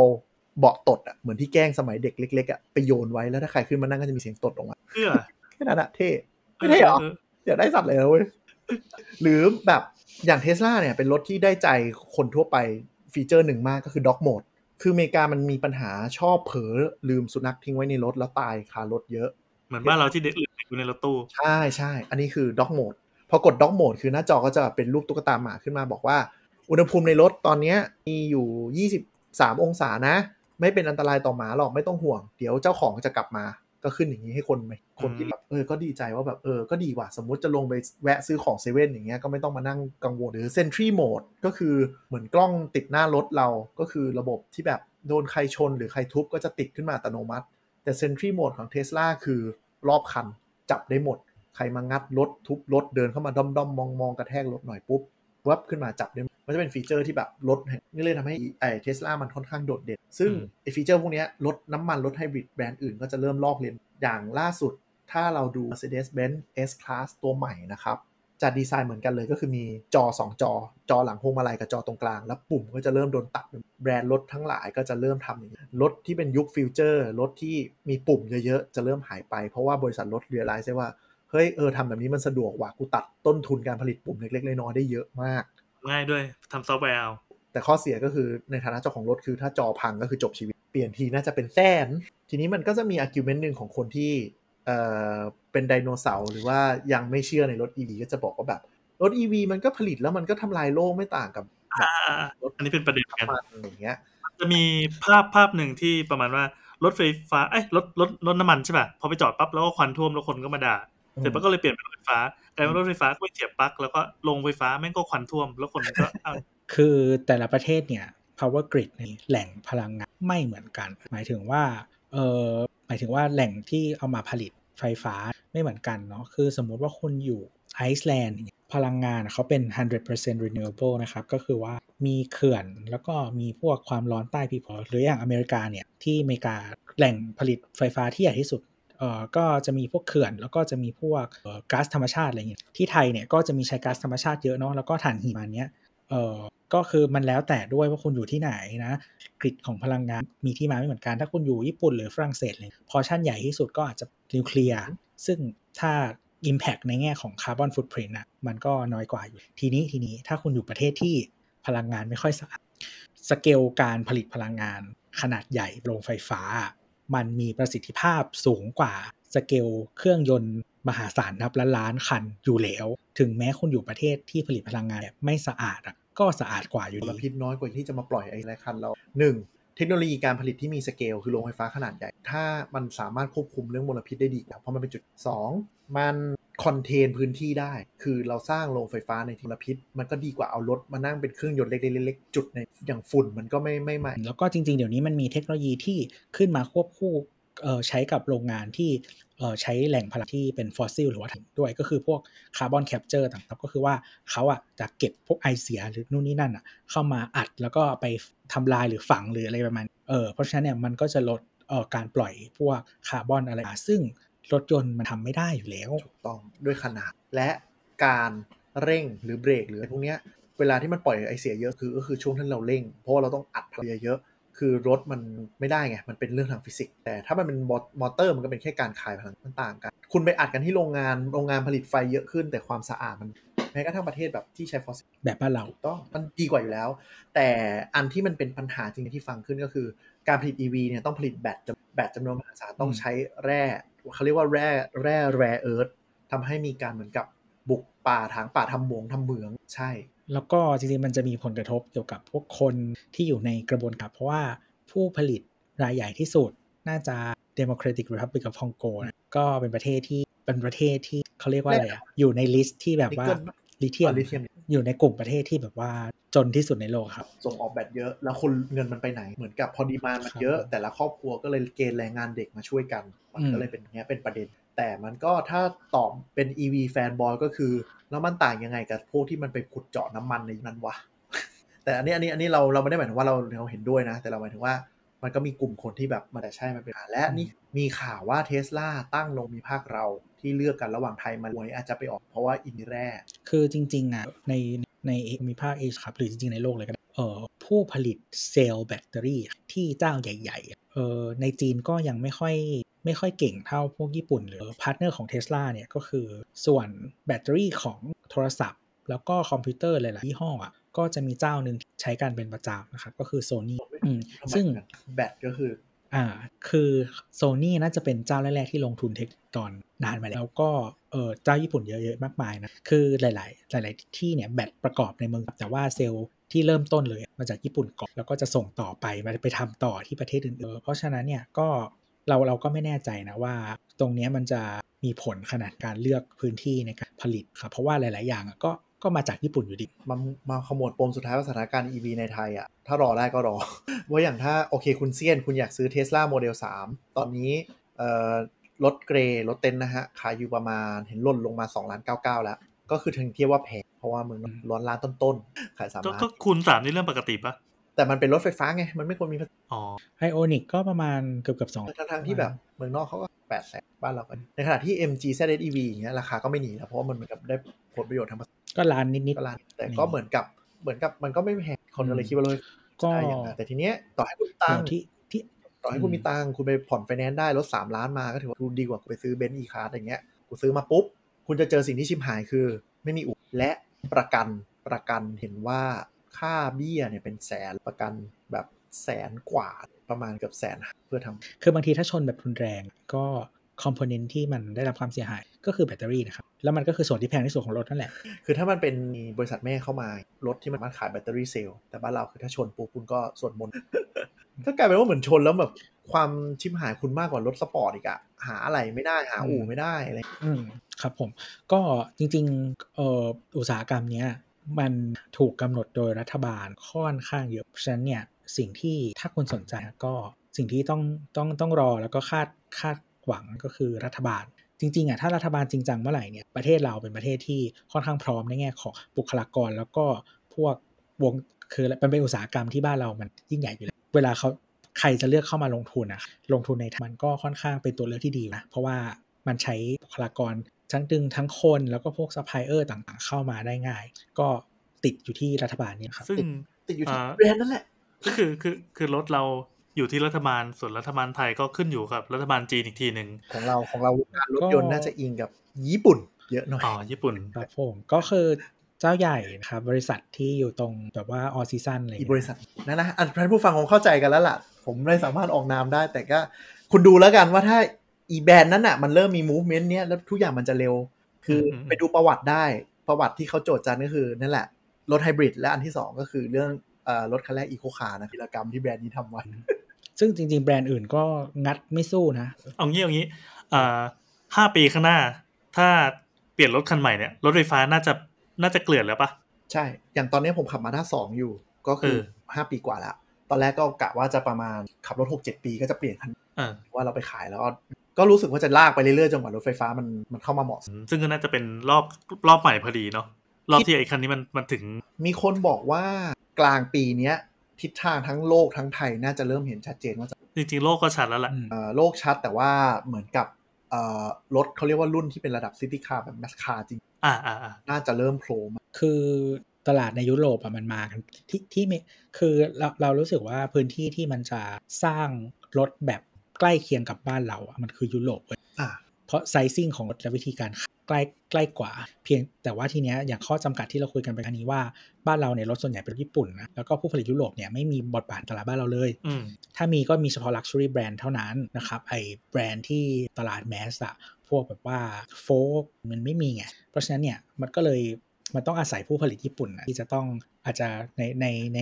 ในวงการโลกเนี่ยได้รับผลกระทบจากผู้ผลิตยุโรปหรืออเมริกาเนี่ยมาทำให้ญี่ปุ่นมันปรับตัว แล้วก็มันจะส่งผลมาถึงบ้านเรา แต่เราคิดว่าจีนน่าจะเป็นบริษัทที่มีบทบาทสำคัญในรถอีคืออืมเอาเราอาจจะอืมกลายเห็นว่าจีนมาคืออย่าง Great Wall เนี่ยก็รอดูแล้วกันวันที่9นะเราปล่อยตอนออกไปก็ยังไงท่านผู้ฟังก็คงได้ฟังก่อนที่จะถูกวันนั้นก็ลองดู เห็นว่ามีแจกด้วยนะ เป็นไลฟ์สด แจกคูปองล้านหนึ่ง